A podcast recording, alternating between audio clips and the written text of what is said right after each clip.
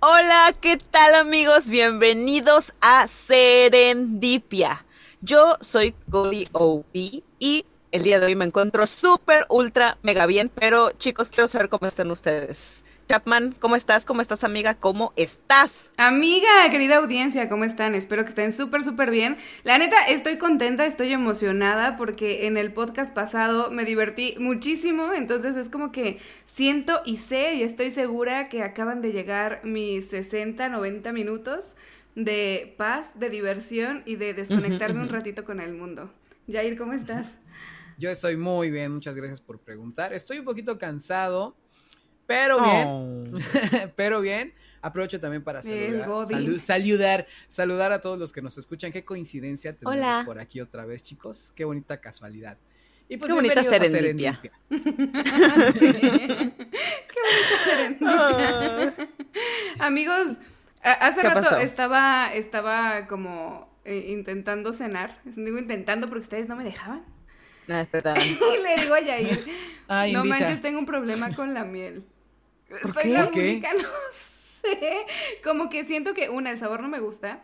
Y otra, cuando la siento en la boca es como que súper pegajosa, como que la consistencia no me gusta, se la pasa manchando todos, deja, deja la botella como con gotitas siempre, no sé, de verdad tengo un problema. O sea, te, te resulta, te resulta desagradable, pero aún así la consumes. Sí, porque es buena para la salud.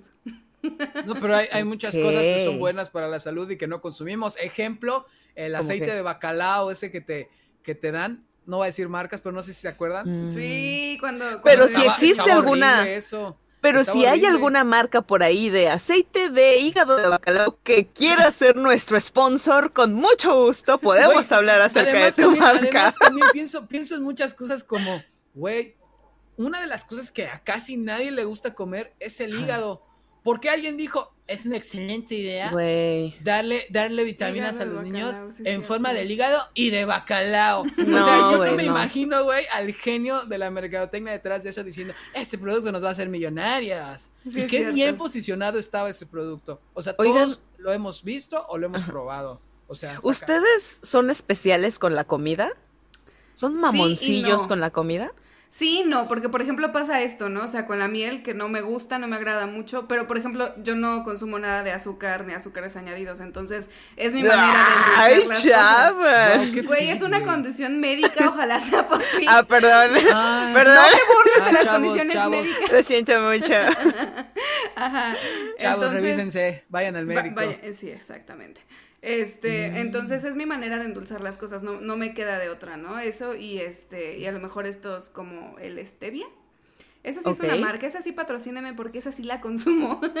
esa sí la puedo recomendar. Pero de ahí en fuera, por ejemplo, en otro tipo de comidas, no soy muy picky. O sea, por ejemplo, sé de, personas que están comiendo pollo y si se les ve como que la venita o como que la grasita, dicen no, guacala y no se lo comen. No, yo no ah, soy así. yo la retiro y. Uy. Yo soy un poco así. ¿Sí? La verdad. ¿Un poco? Cállate, güey. Puedo explicarlo. Ah, bueno, yo tengo cosas muy específicas que no me gustan y... Pero yo digo que es mamonería mía, porque si voy a casa de alguien y me ofrecen esto, sí me lo voy a comer por educación. Porque soy una chica educada. Cállate, güey. Estamos hablando de comida. no. Sí, me lo voy a comer. No, güey. Por ejemplo. Cállate tú. Pero en mi, o sea, en mi casa, en mi zona segura, en el lugar en donde me debo de sentir más a gusto, ahí sí, no hay manera de que yo coma lo que no me gusta. Por ejemplo, no me gustan los aderezos. O sea, el único aderezo que me gusta es el vinagre balsámico. Pero, y la mostaza. es un aderezo tan de señores, güey. O sea, nunca ves a un niño así en el. Eh, papá, quiero tirar de pollo. Eh, Con vinagre balsámico. Vinagre balsámico, por favor. Nadie, güey. Nadie. Ya sé. La mayonesa la a ver, tiempo, tiempo, tiempo, tiempo. Espera. Eh, cuando dices que no te gustan los aderezos, ¿incluye los que tú puedas hacer o los aderezos que compras? ¿Qué es pues échame? Ay, pues no sé, está el aderezo de cilantro, está el aderezo como de yogur griego con queso y... O sea, que te hagas tus cremitas o que te hagas tus aderezos blue cheese. O sea, yo, por ejemplo, mis aderezos tus salsas picantes. Las salsas son aderezos también. Claro, claro. Sí, sí, sí, sí. Ah, ok, ok, ok. Ajá. Perdón, Chavi, vas a decir, ¿tú, ¿tú qué aderezos haces? No, esos, o sea, todos los aderezos que yo mm. como normalmente son aderezos hechos por mí, o sea, sí, mm. obviamente compro cuando me da la flojera, pero normalmente son aderezos que yo hago. Entonces, Creo que yo solo tengo blue cheese y sriracha, así como aderezos que... Ah, y búfalo, nada más. ah, la sriracha sí bueno, me gusta. ¿O no? Bueno, es que las salsas sí, o sea, la que odio con pasión y locura y yo digo que es un arma, es un eh, arma de maldad eh, que existe sobre la faz de la tierra es la mayonesa. No sopor no puedo, no puedo, no puedo ah, con la mayonesa. Yo no sabía que estabas tan pendeja con No. Pues, pues, ya sabes, carnal, ya sabes. La mayonesa, como esto del mil islas. Eh, que sabe mayonesoso. Sí, yo creo que es sabe eso. mayonesoso. Las, cosas mayonesosas, no. Em, este, no me gusta el plátano. No me gusta el tomate. No mames. No me gusta. No, te gusta el plátano, espérame, espérame, espérame. ¿No te gusta el plátano? No. Es que yo sé que ahorita me van a alburear, pero. No, no, o sea, para mí fue, fue serious shit. O sea, fue, fue muy serio, güey, cuando dijiste, no, el plato. Y, sí, sí, como que ahí sentí que algo se desmonoraba, desmonoraba, desmoronaba. Desmoronaba, ¿no? Desmoronarizar. Desmoronicemos al desmoronizar. El que sea buen desmoromonizador, buen desmoromonizador será. Soy el centro del bullying aquí. No, mira. Entonces, ajá, algo se te rompió. Sí, algo, algo se caía, el mundo entero tuvo ahí un colapso. Pero, este, las cosas que tienen como una textura, y a esto me refería con que a lo mejor me iban a alburear, pero las cosas que tienen como una textura pegajosa, no me gustan. ¿Como los, la los nopales, este, pues es que tampoco consumo tanta miel. Este, pero, no el nopal. problemas con tragártela. La miel, no. No, no, no, no, no, no. ¿Qué, qué estás hablando? Qué asco me das. No, no, yo, ¿qué? Yo, yo qué asco Cuando nosotros hablamos de hacer un podcast, no nos referíamos a esto. Querías sí, güey, o sea. ¿Ah? No. ¿De qué estás hablando? Eh, eh, no. Eh, no.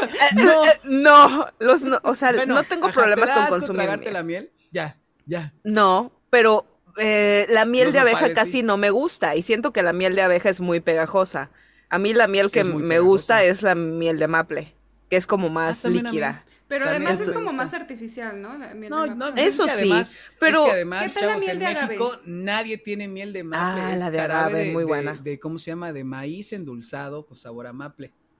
No, pero la de agave es mi, mi, mi top. Sí, yo es la que consumo, la de agave, porque la que es así directa, así salidita, no, no puedo. Aparte, no sé si, si ubican cuando está realmente fresca, cuando la acaban de sacar del panal, tiene como que estas, estos grumitos, esta sensación a, a granitos. Ay, no, no, no, no puedo. Y esa sensación también la odio, la odio. no. Por ejemplo, la manzana.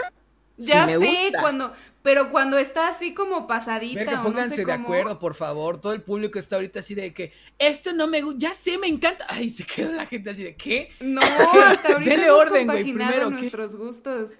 La, la es que es que hubo telepatía ahí, hubo telepatía. Sí, sí, sí. A Chap y a mí no nos gusta la manzana cuando está en ese punto en la cual cuando la muerdes ah, puedes sentir los gránulos. Como, como madura, ¿no? Sí, como madura, que se siente arenosa.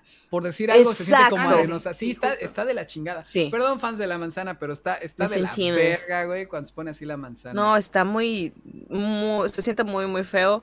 Entonces, este, los nopales que son babosos, el plátano se me hace baboso, el tomate crudo no lo soporto, esto de los aderezos, la leche no me gusta.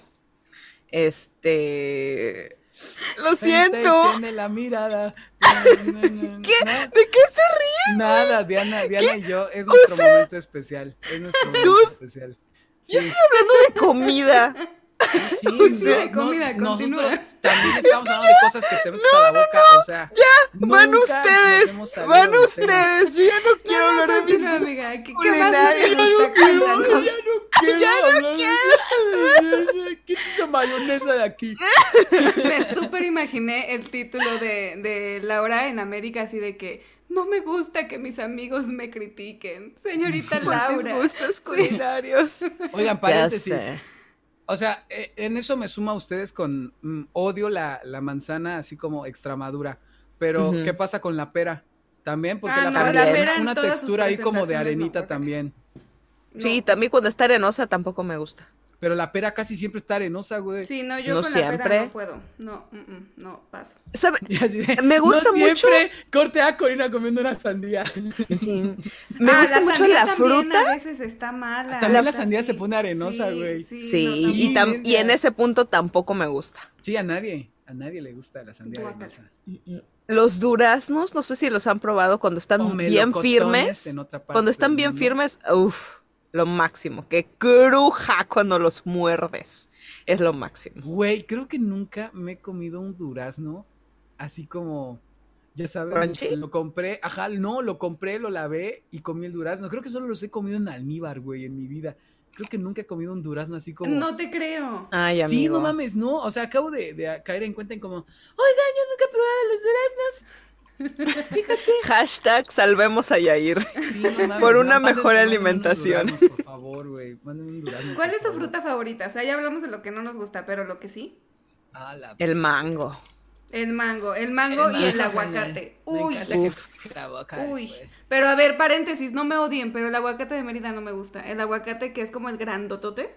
el otro no sé cómo se llama, aguacate has. Ese, ese me encanta. El pero el grandote no.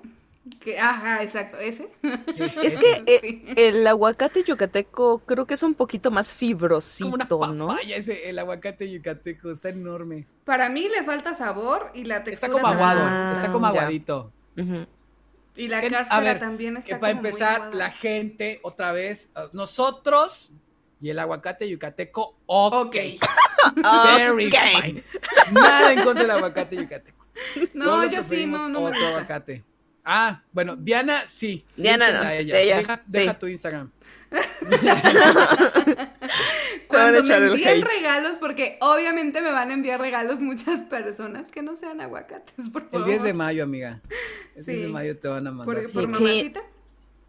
¿O por...? Sí, de, querida Diana Chapman, te estoy mandando un kilo de aguacates. Que Mientras seas sí, sí, no, no me gusta. Hay, hay otra, otra fruta que es como muy eh, regional, ¿no? Yucateca. Aparte del aguacate tienen otra cosa. No sé, ustedes son de allá. Un, una... Ah, las guayas. El chico zapote. El chico zapote es de aquí. Las guayas, eso, sí, las guayas. Esas nunca las he probado. Nunca. Me quedé con las ganas. Son muy La verdad, la verdad tengo que ser, tengo que ser justo con, con esa fruta y la verdad es que si nunca las han probado gente de toda la República, de Latinoamérica, creo que es una experiencia interesante, pero puede ser letal. La verdad es que les voy a explicar por qué puede Puedes morir. Son, son, la guaya es una fruta que tiene, que será un diámetro aproximado de 2 centímetros y medio, una bolita. Algo así. Es como una fruta resbalosita en forma de círculo. Entonces, si te la metes a la boca, este, como es tan resbalosita, se te puede ir directo hacia la garganta y asfixiarte. Es como, no sé, como cuando se te resbala el hielo que no, que no pretendías este, tragarte un hielo cuando estabas tomando un refresco o algo. Es, es algo así, ¿no? Entonces tienen que tener cuidado. ¿Como los liches? fruta que está. Esas no. No, no, son texturas diferentes porque los liches son muy ricos. Sí, son deliciosos. Congelados. ¡Ah! Pero no tienen la misma textura. Las guayas están como súper resbalosas. Están súper resbalosas. El rambután, ¿lo han probado? ¿El rambután? Corina, ¿sabe de qué hablas? No. Eh, Corina, por Ahorita todo este, Chiapas los está odiando. Ah, con razón, me falta. Es uno de mis sueños ir a Chiapas. Nunca se me ha cumplido. Pero bueno, yo la primera vez que lo probé fue en Chiapas. Sí, güey. O sea, es, es, este, como, que. Morado, pero con espinito. Exacto. ah, sí, parece un fruta alienígena. Está, eh, primero que nada, es una fruta muy bonita. está muy buena. y es deliciosa. Es como los lichis, pero como peluditos. Exacto. Sí, eso Y lo que me gusta. Sí, mentí, sí los he probado. Las, las guayas me gustan mucho. Pero lo que no me gusta es que siento que. No me gusta desperdiciar, ¿no? Pero siento que cuando como la guaya, como que hay mucha carnita que, que desperdicias, que se queda pegada en la, en la semillita.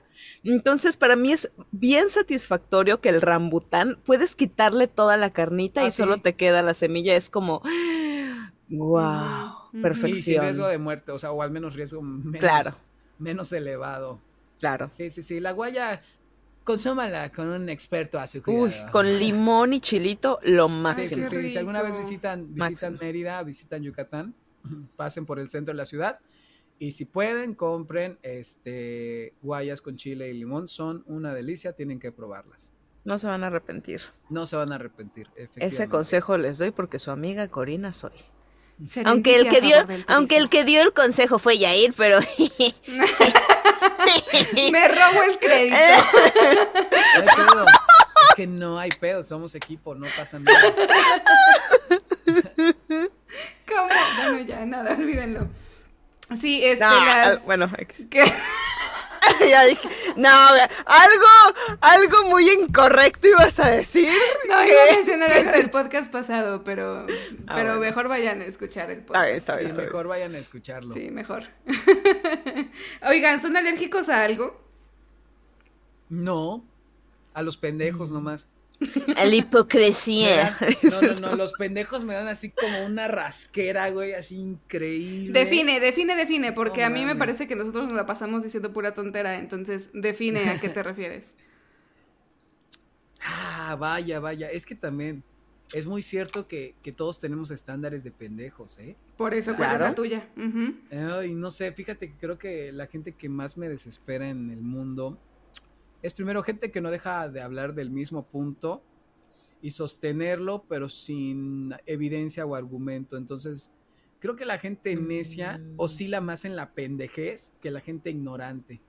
Para mí es sumamente diferente una cosa de otra, ¿no? Entonces, para mí es un pendejo quien no puede salir de un círculo de, vaya la redundancia, porque soy el chingón de pendejez, de mala decisión, de mal arbitraje a una persona que ignora completamente una situación, porque la persona que ignora eh, muy probablemente después de vivir cierta eh, experiencia o que escuche cierta información, pues va a reanalizar, ¿no? Entonces, creo que ese es particularmente el estilo de pendejo que más me frustra. Ya. A mí, o sea, yo tengo un gran problema con el machismo. Y, pendejo con, machista, pendejo pendejo, y con los eh, eh, es, yo sé que es como un término muy choteado, pero el, clásico hombre, ¿no? Que no sabe que es hombre. Es mm. como de uh, tengo, la verdad es que tengo mucha paciencia. Es así como de ¿no? Pero de repente veo cada cosa en Facebook, este, o, o cada comentario que hasta, hasta te das quito, ¿no? Entonces, eh, eh, o, el, clásico que, comparte cosas em, sobre homosexualidad, ¿no? Y, y, o sea, casos, no sé, una vez vi a una persona que compartió eh, una nota de que no me acuerdo en qué país, si eras este, gay, te quemaban. Entonces comparte la publicación, etiqueta a sus amigos que sabe que son gays este, y así de, oh, mira lo que te puede pasar, carnal. qué divertido soy. Y, y, mis amigos, que también son sus amigos que son gays, es así como de, ¿es neta que me etiquetó en esta atrocidad? O sea, creyó que yo lo iba a leer y, que me iba a, parecer eh, gracioso, porque tú eres putito. Entonces, yo digo, son cosas con las que yo siento que no juegas, ¿no? Entonces. pasamos de mayonesa a gente quemada, güey? O sea, ¿en qué momento pasó eso? Pero estoy completamente de acuerdo, Corina. esa gente, o sea, les digo, soy como muy prudente y como que mm, eliminar, ¿no? Pero, o sea, no, no, me, me saca ronchas. A favor. A favor y todo lo que tenga que ver en contra del respeto, sí. O sea, porque puedes o, o, no puedes estar de acuerdo, ¿no? Digo, cada quien tiene su punto de vista, pero cuando rayas en el insulto, en la falta de respeto, o sea, ahí... amenazar de homicidio a alguien, Ajá, o de jugar con el homicidio de alguien, sí, o sea, es... cabrón. Sí, está terrible, ¿no? Qué, qué horror. Oigan, cuéntenme una cosa, ¿qué, ha sido o qué hecho han cometido que, que hasta la fecha no han superado porque les da mucha vergüenza? Ay, fíjate que yo pensé una pregunta así también para hacerles. Ay, no mm. sé, yo como que al principio me avergüenzo, pero como que supero muy rápido y digo, no, era necesario para que yo aprenda esto y como que se me pasa. Digo, gracias a esa vergüenza soy el hombre que soy ahora, ¿no? Y ya no me avergüenzo. No sé, me pasa así. Pero seguro tienes algún recuerdo, ¿no? Que dices, ay, no, qué oso conmigo en ese entonces. Qué oso. O sea, a lo mejor no te causa conflicto actual, pero... Me pasó una cosa de la chingada que me hizo sentir súper mal. Pero es que no me avergoncé a mí, sino me hizo sentir muy avergonzado de mí mismo, güey. A ver, o sea, sí es muy cabrón. Ahí les va, ahí les va. Este, hace como tres años visité Monterrey. Y estaba yo cerca de la macroplaza y estaba dando vueltas y todo eso. Entonces ya eran como las 8 o 9 de la noche y dije, güey, pues hay que buscar algo de cenar. Y no quería cenar en el hotel porque nos habían estado dando comida, pues no tan chida, ¿no? Este, entonces, pues quiero cenar algo de aquí. Y estaba en, en el parque que está cerca de la macroplaza y, vi, avistamos un par de puestos porque andaba con mis compañeros, avistamos un puesto como de, pues, de burros, de cosas así, ¿no? De carnita asada. este, y conforme estaba cruzando el parque y me acercaba hacia el pasillo que dirigía hacia ese restaurantillo, que, ojo, era como una carpa instalada en el parque. Ese estilo de, de, de, restaurantito era como fonda, pues, ¿no? Ok. Como algo así. Entonces, mientras iba caminando, empecé a sentir un olor horrible. Te cagaste, güey. Como a cloaca, güey. Así, cabrón. Sí, obvio me cagué, güey. O sea, andaba yo todo zurrado. No, espero que no, esperen. Andaba, andaba, güey, así zurrado por las calles de Monterrey, ¿no? Andaba caminando y empecé a sentir que olía a mierda muy cabrón. Empezaba a oler muy feo, güey. Pisaste caca. No, güey, espera. Y ya se cuenta que como mis amigos son como más bajitos que yo, entonces yo camino más rápido, ¿no? Entonces me volteo y les digo, güey, huele a mierda muy cabrón, ¿qué pedo? No, güey. Y como estaba oscuro, no, espérate, espérate, me volteo ya había una banca, güey, a, la, a mi izquierda, güey, y había un indigente durmiendo, güey. Ay, Eres no. señor, cabrón. No mames, me sentí tan mal. Solo ves la lagrimita. la lagrimita. me dolió, cabrón. Me dolió muy duro ese pedo, güey. O sea, me dolió muy cabrón, güey. Yo estoy así de, perdón, señor, no sabía que estaba ahí y me fui corriendo, güey. O sea, no, pude con esa madre, güey. O sea, Oigan, la esa madre me duele un chingo, me duele un chingo, güey. Me siento muy avergonzado de, abrir el hocico, güey, sin pensar en, quién estaba ya cerca, güey. O sea, me merezco un, una cachetada bien. Todos te entendemos. Sí, güey. La neta, Cuando te vea, te la doy. Sí, güey, no mames. Perdón ese señor, perdón, la neta. Señor, si nos está viendo, este. ya estaría muy cabrón, estaría muy cabrón, pero ojalá, ojalá, ojalá, no sé que le llegue. Perdón, señor, muchas disculpas, de verdad. muchas. Estoy muy arrepentida todavía. Sí, no, mire, pasó hace tres años, no lo supero, señor. y el señor, ah, tú no lo has superado, pues yo tampoco, Jair Solís. me tira caca, ¿no? ¡Ah! ¡Ah, está bien, me lo merezco, señor! Ay, me cae en la boca, ¿no? Ay, qué asco. sí, guacala. ¿Tu amiga? No manches, estoy intentando recordar una y ahora solo puedo pensar en vivencias que tengan que ver con caca. En caca y en indigente. Pero este episodio se va a llamar caca e indigente. Algo que me haya dado mucha vergüenza. Híjole. Mm. Solo puedo, de verdad que solo puedo pensar en una vivencia que tiene que ver con cacas, güey. A mí me pasó. Es, vergonzoso. Te cagaste. Es vergonzoso cagarse. No voy a decir que no. Nadie se puede estar orgulloso de me cagué. Nadie puede decir eso, güey. Nunca me ha pasado. ¿Alguna vez les ha pasado? puede decir. No. ¿Que, se cagan? No, güey. por suerte no. A ver, pero vas tú, Chap, mientras yo pienso. Algún extrañador es un baboso. ¿Qué? Este, es que tienes razón. Em, no, a mí me pasó, como bien, eh, nada que ver con lo que nos cuenta Jair, pero a mí me pasó en alguna ocasión ya sabes, cuando empiezas a salir con el noviecito, así tus primeros noviecitos, ¿qué tenía yo? Como unos 13, 14 años. Y entonces estaba yo soñadísima porque estaba con el tipo con el que siempre había querido, ¿no? De, toda la vida. Entonces íbamos ahí eh, caminando y yo estaba así, ah, bien súper pro, ya saben, ¿no? Me sentía bien súper nice acá con mi delineador hasta acá y, mi súper labial, o sea, de esas veces que por alguna extraña razón se me entraba la rebeldía y me maquillaba, ¿no? Y entonces ahí vamos caminandito, romanceando bien a gusto.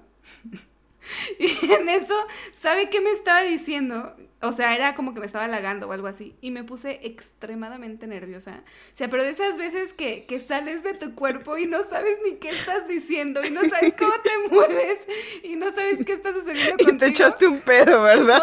Y entonces él me seguía diciendo cosas y no me acuerdo qué me decía porque estaba yo extremadamente nerviosa, así que, güey, me va a besar, me va a besar, ¿no? Y entonces en eso vamos, y me hice para atrás y no me di cuenta que estaba justo en un escalón y salí volando y, aparte estaba así como que de bajada, ¿no? Entonces como que me fui rodando la mitad de la calle y terminé todo así, ay no, qué oso, sigo sin superarlo, o sea, hasta la fecha es como de que, ay no, no quiero volver a hablar con él en la vida justo por eso, no lo supero. y él así de... Ok, Chapman. No, este, pues después de ya me voy. como que muerto de la risa y ya fue a recogerme y fue de que estás bien. Y yo estaba tan, tan nerviosa que lejos de convertirlo en un momento bonito y decir, sí, por favor, príncipe, rescátame. O sea, fue como de que, bye. Y entonces, uy, no lo volví a ver y fue como de que, mm, sí, no lo supero. No lo supero. Ay, no, es lo peor. Que te pase algo así frente a la persona que te gusta.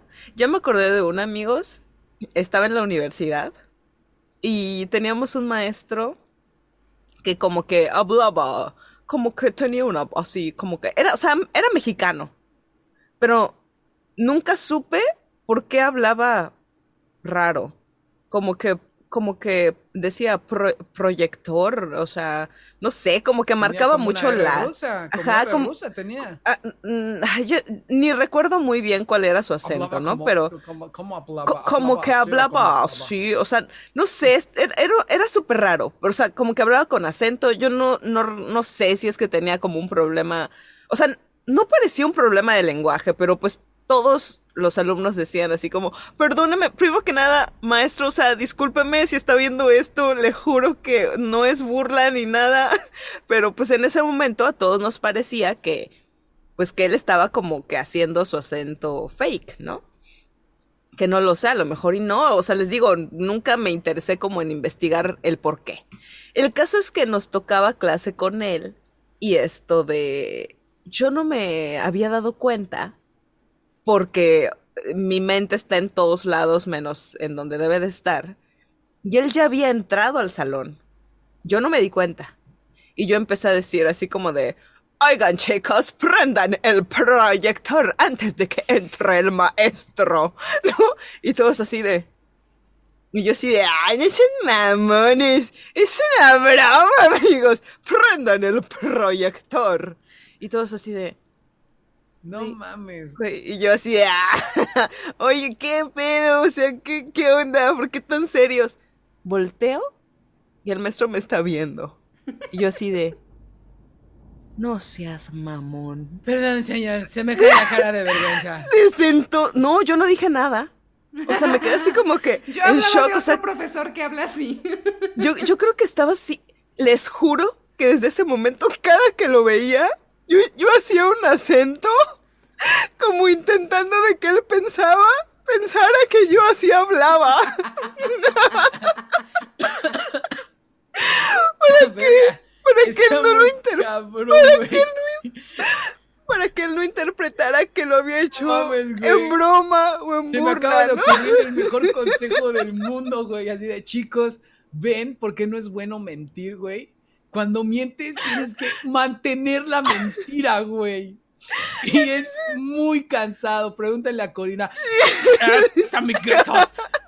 Entonces yo no sé, güey.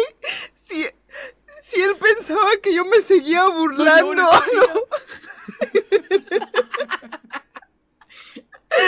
mames, Eres un ojete, güey. Eres un ojete. Porque yo, por ejemplo, no me estaba burlando del indigente, güey, pero estabas burlando ese, ese maestro. Eres una ojete. Yo lo hacía. Persona. Yo lo hacía. Lo hacía con el afán. No mames, no mames, parece que quiere llorar, ¿verdad? Pero no se está aguantando muy cabrón. Ríete, güey. No sé que ya. Es que no quiere reventar sus tímpanos, por eso se está aguantando. Sí, güey. De verdad, Así como enchilada.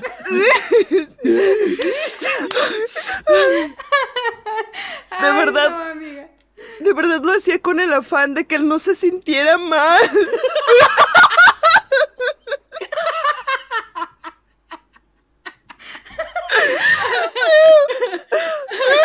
Yo no sé si él pensaba, mira, este hija, este hija de la chingada. ¿Hasta cuándo? ¿Hasta cuándo va a dejar de hacerlo? No, sé. No, sé siquiera si se dio cuenta, pero no, fue bien. O sea, yo ya no lo podía ver. O sea, cada que lo veía pasar, yo huía, güey. Está muy cabrón, Cory. está, está muy cabrón. ¿Nunca, ¿Nunca te has disculpado con él por eso? No, güey. Maestro. sí. sí me recuerda. No es amiga. Lo siento mucho. Está muy cabrón, Cory. Está muy cabrón. Ay, qué ojete eres. eres una ojete, amiga. Y tipo, o sea, ustedes que me conocen, pues yo no... no... me burlaría de nada. Ese fue de las palomas, se ven muy pendejas cuando giran la cabeza. O sea, yo soy como. Ahorita, pues, saco mi lado extrovertido porque, pues, estoy platicando con ustedes y les tengo confianza, ¿no? Pero yo. Es que no mames, o sea, ustedes, ustedes, para que les dé chance de recuperar a ustedes, güey. Este, o sea, ahorita, ajá, Corina se está aguantando muy cabrón, parece que va a llorar. Y Diana lleva así media hora con el micrófono muteado porque se está reventando de risa desde que Corina abrió el hocico. O sea, fácil, hace, hace dos minutos y medio, Diana este, ha hecho más trabajo abdominal, güey, que Schwarzenegger cuando hacía este 500 eh, abdominales diarias. O sea, está muy cabrón el pedo. Sí, güey. Ya regresé. ¿Ya? Qué bueno, me da mucho gusto por todo el mundo. Me da un chingo de gusto por todo el mundo, excepto por ese profe. sí. Pero ¿por qué Te pasó la del profe Longaniza. Ahí viene el maestro Longaniza. Ta, ta, ta, ta. Exacto, exacto, güey. Está muy cagado. Algún día. Nunca tuve un oso con un maestro, güey. No. No, creo que no, güey. Creo que nunca. Ah, yo muy sí. bien portado, la verdad. Ah, yo también, yo siempre fui de, de así de, de, bien portadita y todo. Pero en una ocasión hagan de cuenta que estaba como que la parte donde llevábamos artes plásticas y era una terracita. Y abajo de esa terracita estaba la dirección. Entonces una amiga estaba abajo, en el patio, enfrente de la dirección, y me dice, Diana, ¿me puedes aventar mi, mi tabla? En artes plásticas llevábamos una tabla donde pues nos recargábamos, ¿no? ahí vas. y entonces este me dice, ¿me la avientas? Y yo sí, se la aviento, pero se la aventé como que rodando la tablita. Y entonces dio en la oficina del director y se quedó estrellada. Sí. y se quedó estrellada en la ventana del director. Y luego así que no mames, nada más la vi correr. Y yo así oh que. Y entonces a la hora del receso, estaba platicando yo con el, con el director porque me llevaba muy bien con él. Era el prefecto, no era el director. Entonces estoy platicando con el, prefecto y me dice, ven nomás lo que me hicieron estos muchachos. Y yo, ay, sí, no, hombre, qué barbaridad, debería castigarlos. y ya se fue con los otros grupos a regañarlos. Y, dicen que yo soy la ojete. Yo no me puse en las condiciones de nadie. Oh. Esperen, yo tengo que luchar contra eso. Tengo una anécdota de mucha pena ajena, güey. O sea, esta no es mía, pero la viví. La viví con, mi amigo protagonista. Cuando yo estaba en, secundaria, güey, estábamos en tercero. ¿Tercero? No, primero o segundo. Irrelevante, pero era secundaria. La onda, güey, es que teníamos que dar una exposición y en esa época no era común que hiciéramos PowerPoints o presentaciones en precio, etcétera. Usábamos cartulinas. La vieja y confiable cartulina. Se acaba de notar nuestra edad, machín. Sí. sí, sí, muy cabrón. Pero ajá, ya me imagino a los chavillos que estén. ¿Por qué están escuchando esto, chavillos, además? Aquí hay groserías, pedos y caca. ¿Qué están haciendo aquí? ¿Ya le pidieron permiso a sus papás? Bueno. Entonces era como. Este. Obviamente llevábamos nuestras cartulinas para exponer y todo eso. Entonces, eh, algo pasó en mi salón que nos mudamos al laboratorio y en el laboratorio, pues las mesas no son los pupitres, sino que son como cuatro mesas grandes donde se ponen alrededor mucha gente. Entonces, digamos que por mesa habían unos 10 alumnos rodeando el perímetro de la mesa. ¿Qué? ¿Cómo de tu profe?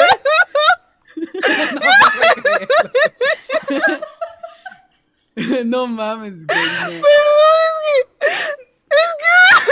No mames, F, Corina, F por ti, güey. Perdón, güey. Es que veo que Chamar está a punto de reírse, güey. Perdón, ya, me voy a mutear. amigo, lo siento. Me voy a mutear. No, no se preocupen, no se preocupen, la risa es para todos. Este, no mames, las dos se mutearon, se pasan de verga. Este, bueno, el punto fue que eh, no había llegado el maestro. En que nos movieron de salón, el maestro tardó un poquito en llegar. Entonces estaba mi amigo, este, diré su nombre, digo o no digo su nombre. Sí, hay que decirlo, ¿no? qué malo, qué malo, qué malo. Marcos, mi querido amigo Marcos. Saludos. Te amo con toda mi alma, hermano. Saludos. Esto estaba por ti, carnal. Este, entonces, güey, en esa época mi, mi, amigo Marcos era bastante, bastante bully, bastante cabroncito. Entonces, este, se sentaron las chicas con las que más nos llevábamos que eran como las, la cerebrito del grupo. Y pues Marcos llevaba su, cartulina enrollada. Y pues su cartulina enrollada estaba asegurada con un pequeño trozo de papel, con un pedazo de cinta adhesiva, ¿no? Para que no se desdoblara la, la, este... La cartulina. la cartulina. La onda es que el güey, no me acuerdo de qué chingados estaban hablando, pero agarró la cartulina y enfrente de ella se empezó ¿Es en serio? Con la cartulina. A simular, exactamente, a simular este, una puñeta, pues, con, con la cintilla de la cartulina. O sea, emulando el movimiento. Ajá. Emulando el movimiento, exactamente. No, mi amigo no es un depravado. Es un cabrón, pero no es un depravado. Entonces estaba haciendo eso, corte a las niñas diciendo, eres un asco, jajaja, porque era desmadre, güey. Era desmadre, no estaba así mm. como, como en, en mal mood, ¿no? Era desmadre. Este, entonces yo también me estaba cagando de risa porque dije, ay, pinche Marcos, ¿cómo puede estar haciendo eso con las niñas? ¿Qué le pasa? ya sabes. Este, y en eso corte A, entra el maestro, güey, y se para atrás de él. Y ese cabrón así, chequen, si no están viendo esto en, en, en, el video, chequen a ver el video, brothers, porque esto no lo puedo describir, lo tienen que ver. Este güey, sí, no sé qué, güey.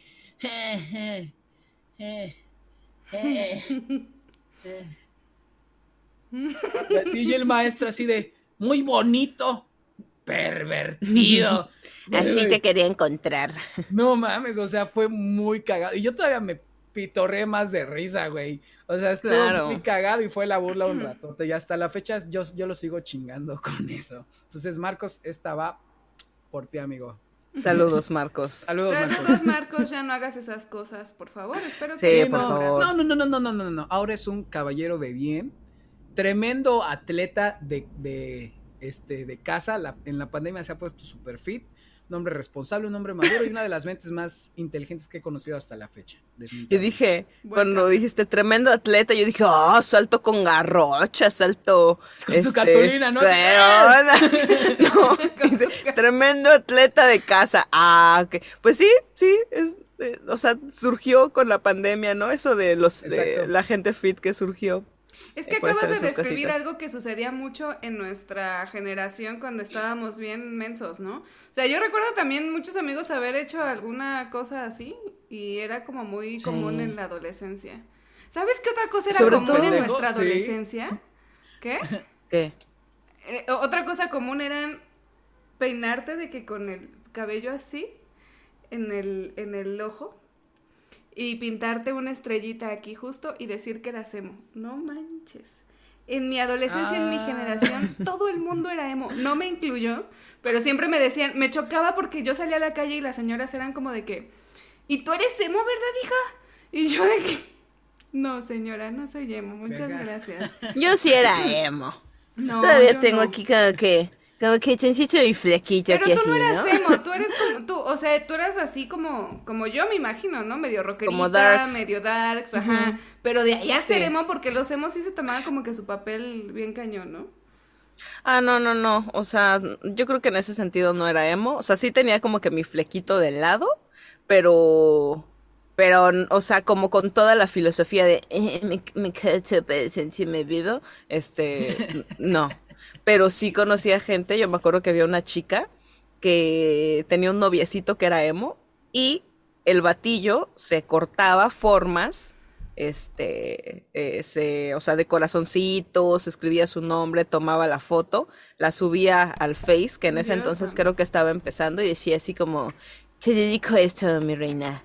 Y la otra así de, Qué, romántica, ah, mira lo que puso mi noviecito. Y qué pendejos estábamos, güey. O sea, la generación... Ah, la verdad, sí. pendejos estábamos. Sí, sí. lo acepto. En esa etapa Creo que sobre todo en la prepa era como cuando más pendejilla estaba. Eh, pero en la secundaria es cuando más pendejillos estaban mis compañeros. O sea, digo, yo toda mi vida. Sí, o sea, yo toda mi vida he estudiado en la escuela pública. Y esto de. Y no sé si a ustedes les pasó, pero yo me acuerdo que a veces se sacaban el pene en el salón. ¿Qué? Y se ponían a hacer el helicóptero, güey. ¿Qué? ¿Qué? Se los juro. Y yo sí de. mames. Se sacaban el nepe, no, o sea, en la, en la escuela nunca llegamos a eso. sí, y yo sí como de. cartulina, no, eso sí está muy extremo, Cori, eso sí, está muy extremo. Pues en mi escuela ya ven. Nunca pasó una cosa de esas. Sí, o sea, yo me acuerdo que me quedé así de. ¿Qué, qué está sucediendo aquí? Con permiso, ya me voy. No, sí, asquerosísimo, asquerosísimo. Ay, no, qué horror. Qué horror. Me acuerdo qué, autoestima han de tener esos güeyes para sacarse la pirulina, güey, enfrente de toda la escuela. Me acuerdo que hasta uno presumía que se podía hacer el candado. Dar placer a sí mismo con la boca. Una felación. Así es. Lo presumía. felársela a sí mismo. Sí. Y, los demás vatos eran así de, wow, carnal, qué padrísimo. Wow, qué superpoder, qué super saiyajin. Sí. Creo, ¿saben? No estoy segura si se, si hicieron esto porque acababa de salir el cubole con tu cuerpo y todo eso y traía, creo que. Ese libro, ¿eh? y creo que. a Jordi Rosado, por cierto. Sí, hola Jordi. Hola ¿Cómo Estás? Hola Jordi.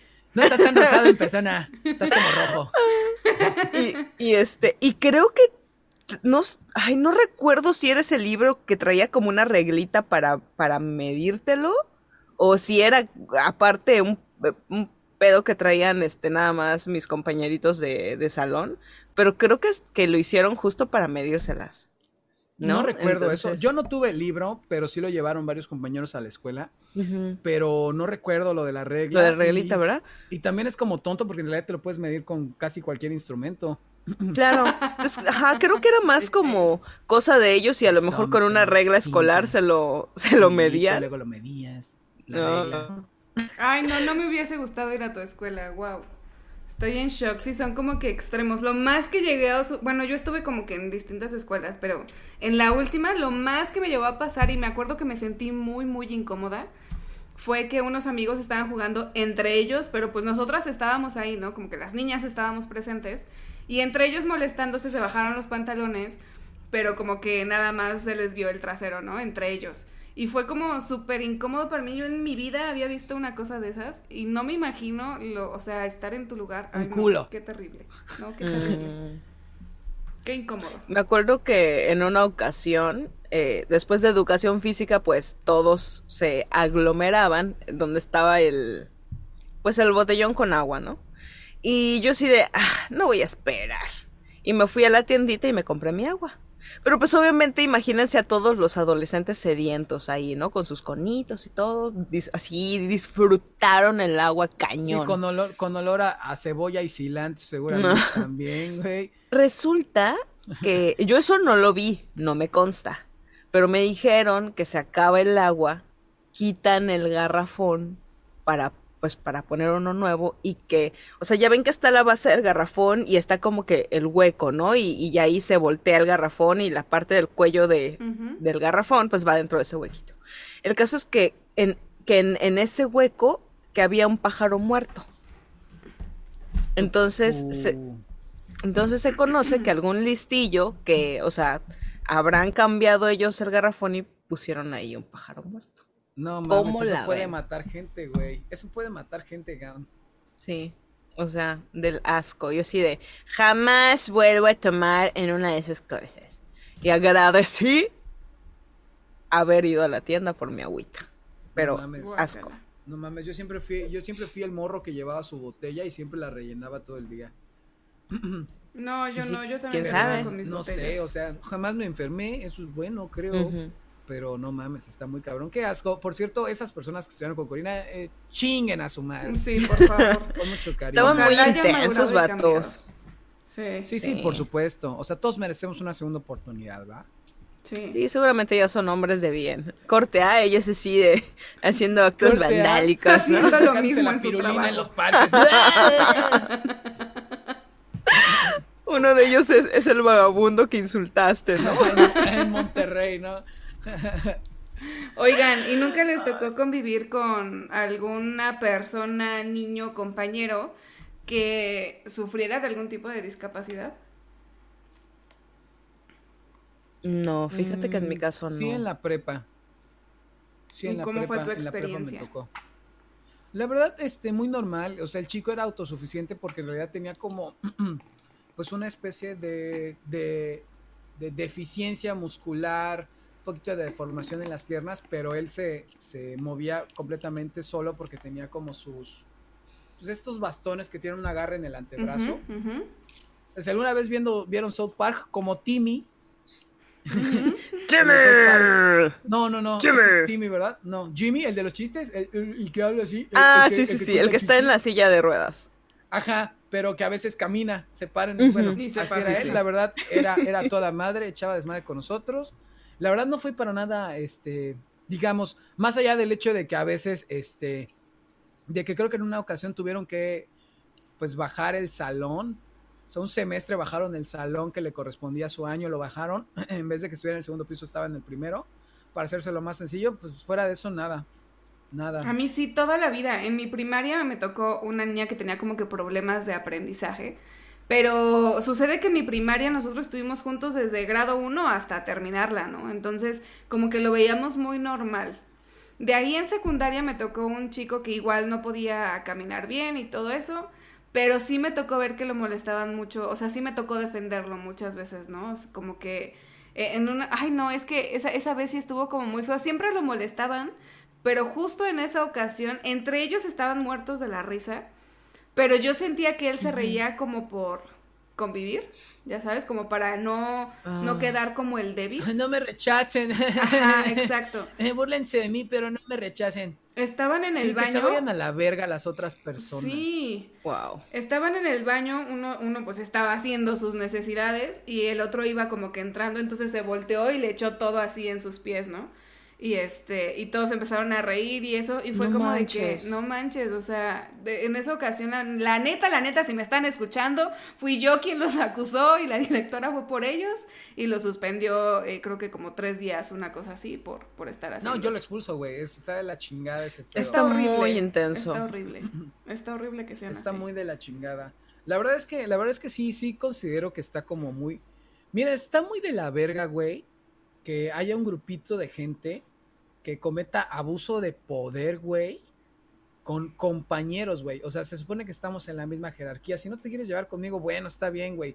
¿Quieres volar de mí? Bueno, está bien, güey. Pero no me lo digas, no me, no me tires que ese es, eh, no sé, lo que sea, güey, ¿no? No me incluyas, güey, ya sabes. O sea, está muy cabrón aprovecharse, güey, del hecho o de la necesidad de, pues de, de de simpatizar de alguien, güey, para hacerlo centro de, de la, el, pues, la comidilla, ¿no? El cotilleo, del, el, bufón.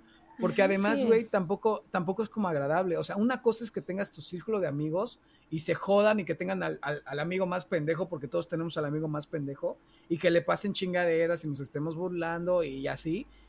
Pero no lo estamos o sea, no lo estamos, ¿cómo se llama? No lo humillamos, o sea, hay una diferencia y es recíproco, él se puede defender, él se puede, él nos puede echar carrilla y no pasa nada, ¿no? Pero en esta situación donde abusas, güey, de la necesidad que tiene un güey para sentirse aceptado, cabrón, porque de por sí ya se siente diferente o lo que sea, güey, porque todo el mundo, es que no sé por qué tenemos esta pendejada o esta pendeja visión en, en, en México de que vemos a una persona con capacidades diferentes y es como, ay, pobrecito, eso, campeón. Un angelito mandado. O sea, no mames, ¿no? Entonces, sí se me hace muy ojete. O sea, entiendo que también a veces somos adolescentes, güey, y estamos pendejos y, y todo eso, güey.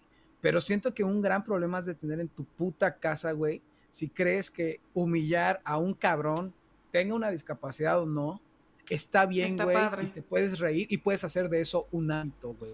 Por supuesto, o sea, tiene, tiene que ver mucho, eh, digo, tampoco quiero decir que al 100%, porque de repente tenemos, o sea, hay de verdad familias que educan muy, muy bien este, a sus hijos y que pues desgraciadamente pueden llegar a tener este tipo de, de actitudes, ¿no? Pero, o sea, siento que de repente hay una, eh, llegamos a una etapa, no estoy diciendo que le pase a todos, pero sí hay personas, sí hay adolescentes que pues que van creciendo con esta falta de empatía, ¿no? O que pueden de repente más este tipo de actitudes y es bien triste porque sobre todo cuando estamos hablando de personas que tienen una discapacidad evidente. Entonces, ¿qué, qué, tan, ¿qué tanto, o sea, tienes o necesitas tú tener quizá un hueco en ti mismo o sentirte mal que necesitas sentir el poder de humillar a alguien más, ¿no? Entonces, y hoy en día eh, eh, existe mucha gente así, adolescentes, pero también adultos. O sea, gente que de verdad tiene esta necesidad de pasar por encima, de pisar, de humillar, de lastimar, y arrancarle al otro partes para parcharse, ¿no? Sí, Entonces. Es una buena metáfora. Y algo que, que, que ocurre mucho con, con el mexicano, ¿no? Es este que hay mucha protección por parte de la familia con respecto a estas actitudes. O sea, hay muchos casos, este, y, y, estoy hablando ahorita de adultos, ¿no? O sea, yo he conocido adultos que tienen actitudes totalmente fuera de lo correcto y que las familias pues tienden a proteger. Y estoy hablando de todo México, no estoy hablando nada más de Yucatán. Entonces, ¿hasta qué punto un, una, un núcleo familiar debería de proteger este tipo de actitudes? Porque si dentro del mismo núcleo familiar protegen todas estas cosas, pues entonces yo voy aprendiendo que que no pasa nada malo, ¿no? Entonces yo digo, qué peligroso es, es, esta parte, ¿no? Que quienes son más cercanos a ti no sean capaces de corregir. Hablando de niños, adolescentes, adultos. No son, una buena vara, no son un buen límite, ¿no? Sí, es que desafortunadamente, bueno, no voy a decir desafortunadamente, ¿no? Porque pues al fin y al cabo es una característica. Los seres humanos aprendemos por mímica. Por lo general imitamos lo que vemos. Mono ve, mono hace, ¿no? Entonces, muchas veces, pues sí, de alguna manera gente no apta se reproduce y lo que produce es seres disfuncionales o seres, no sé, eh, claro. que no saben comportarse y no saben respetar a otros seres, ¿no? Sí, y seres disfuncionales a veces también... Eh, crean familias disfuncionales, ¿no? Entonces, es ahora sí que y dentro de esas familias disfuncionales luego van creciendo niños disfuncionales que se hacen adultos y se hacen más familias disfuncionales, entonces es como es un, ciclo, claro. Y es cuando no, perdón, adelante. A eso, a eso iba, perdón por interrumpir, de hecho a eso iba, o sea, también es muy probable que estas personas que venían de tener que humillar a todos estos compañeros, porque de una u otra forma nos tocó ver a un cabrón que humillaba a otro cabrón, ¿no?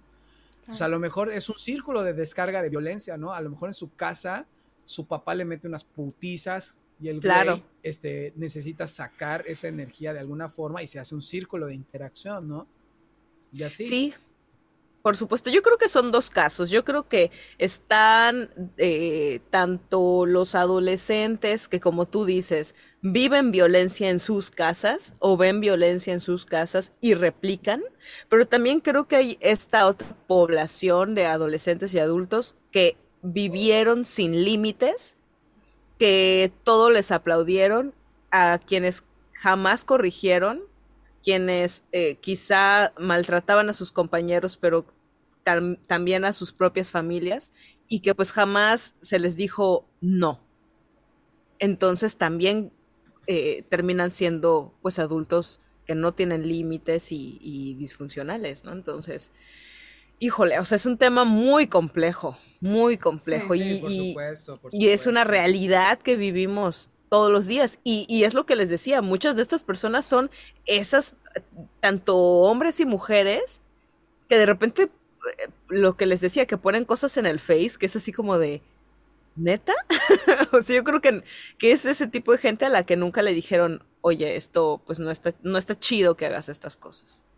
No, y de alguna manera está padre darnos cuenta que hoy por hoy es un tema del que se habla, ¿no? Porque en otros tiempos ni siquiera, o sea, sí, sí tocó un México distinto, un México en el que estaba padre burlarse de la gente, en el que, en el que hasta era necesario, ¿no? Porque hasta chistes habían al respecto, ¿no? De X o Y cosa, eh, y, que no dimensionábamos hasta qué grado podíamos nosotros lastimar, ¿no? A, los demás. Es un tema interesante, es un tema interesante, deberían contarnos sus experiencias también este, ¿Ustedes alguna vez sufrieron algún tipo de bullying? ¿Yo? ¿Alguien? bueno, la audiencia también puede escribirlo abajo. En sí, compártanos. Sí, sí, sí. Yo, yo sí sufrí en la primaria, la verdad. Me, a mí me jodían mucho porque yo era un niño gordo. Era un mm. niño gordo, entonces me chingaban mucho. Entonces, digamos que pues sí, o sea, muchas veces como que dices, verga, pues es que si me pongo pendejo con ellos, se van a poner más pendejos, ¿no? Entonces como que medio les seguía el juego y medio también cuando yo podía los chingaba, ¿no? Pero sí, está, sí estuvo como cabrón, ¿no? Digo, eventualmente estas personas las seguí viendo porque pues eran, eran de mi barrio, íbamos a la misma primaria, después a la misma secundaria y después a la misma preparatoria, ¿no? Y eventualmente llegó un punto en el que ellos dijeron, ¿saben qué, güey? O sea, eres un cabrón a toda madre, perdóname, perdóname un chingo por ser un pendejo contigo, ¿no? Y yo, no, no hay pedo, no pasa nada, éramos niños, ¿no? Entonces, bueno, tenemos historias como la mía donde yo canalicé de cierta forma y voy a, voy a poner entre comillas porque al final del día, pues al final del, de mi vida no sabré cómo están las cuentas, ¿no? Pero digamos de manera positiva, todo lo que me pasó respecto a eso y fue como, wow, esto no está chido. Cuando yo esté más adelante en mi vida, en otra, en otra escuela o lo que sea, no voy a ser ese cabrón, ¿no? Claro. Entonces, este, fue como, wow, sí, entonces como que sí me ayudó y no me, no, por ejemplo, yo no, yo no entré en un círculo de me deprimo y pienso en acabar con mi vida y me afecta mal y empiezo a chingar a todo el mundo, que eso es lo que muchas veces pasa con las personas que sufren algún tipo de acoso o de violencia en la escuela o de abuso en la escuela. Sí, es que mentalmente y... En otro círculo. mentalmente y emocionalmente digamos que estabas apto, ¿no? Para sobrellevar la situación pero pues también hay personas que no lo están. Entonces, está padre que hoy se hable de eso, está padre que hoy ya tengamos un poquito más de conciencia de lo que se vivía en las escuelas, porque además, o sea, mientras tú más platicas con las personas que tienen más edad que nosotros, se vuelve un factor mucho más común, ¿no? Como de, ah, sí, en el, yo recuerdo que eh, personas ya mucho más grandes llegaban y me contaban que era como súper normal ver personas en gabardina en el metro, desnudos, y que cuando pasaban las mujeres se, la quitaban en Ciudad de México, ¿no? Entonces era como, como de, ah, sí, a mí también me tocó, ah, sí, a mí también me tocó, y todas coincidían en que qué incómodo, en que qué horror, pero era algo que pasaba, ¿no? Sí. De la verga. y hay que y hay que entender que también es un tema de resiliencia, ¿no? O sea, no todas las personas tienen el mismo nivel de resiliencia, que es como esta capacidad que, que, que que tuvo Jair, ¿no? O sea, no todos tienen esa capacidad de encontrar, ahora sí que diciéndolo de una manera muy sencilla, lo bueno dentro de lo malo, ¿no? Entonces, hay veces que cometemos el error de decir, a mí me hacían bullying y no me pasó nada, ¿no? ¿Por qué a ti te afecta tanto? Sí, no. ¿Por qué te quejas? Eh, Ay, o en mi época era peor. Generación de cristal, no aguantan nada. Y es que nosotros no, no somos generación de cristal y, creo que eso no nos impide eh, notar que, que es total, o sea, que no podemos utilizar este diálogo de si a mí no me afectó, a ti no te debería de afectar. Y, y, no sé si a ustedes les pasa, pero la generación que está por arriba de la nuestra, o sea, o, bueno, la generación más que nada de nuestros papás, exacto, de nuestros papás, de los que tienen veintitantos, treinta, treinta y tantos, eh, yo siento que son esa generación que, que tuvo que pasar por muchas cosas, de un México que estaba en, en, en desarrollo y que tuvieron que, ahora sí que chingarle durísimo, entonces ellos eh, tienen esta, este diálogo de yo le chingué durísimo y, yo no lloraba y yo no me quejaba y a mí me agarraban a madrazos. trabajo y ya, ya quieres renunciar. Y a mí mi, a mí mi papá me agarraba putazos. O sea, a ti te fue bien, ¿no?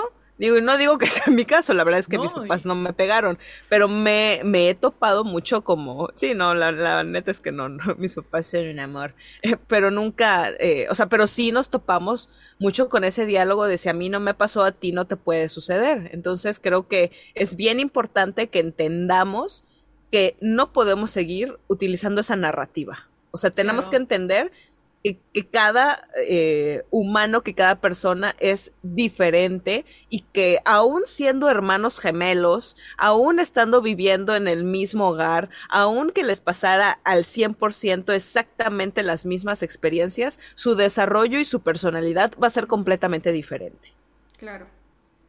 A favor. Entonces, papás, papás, por favor, que personas que están a punto de tener hijos, que están criando a sus bebés, ténganlo de verdad en cuenta, porque creo que, que, que esa, que esa conciencia de esta situación te permite poder eh, educar y entender mejor al infante y si eh, entendemos y educamos mejor al infante, se convertirán en adultos más funcionales, ¿no?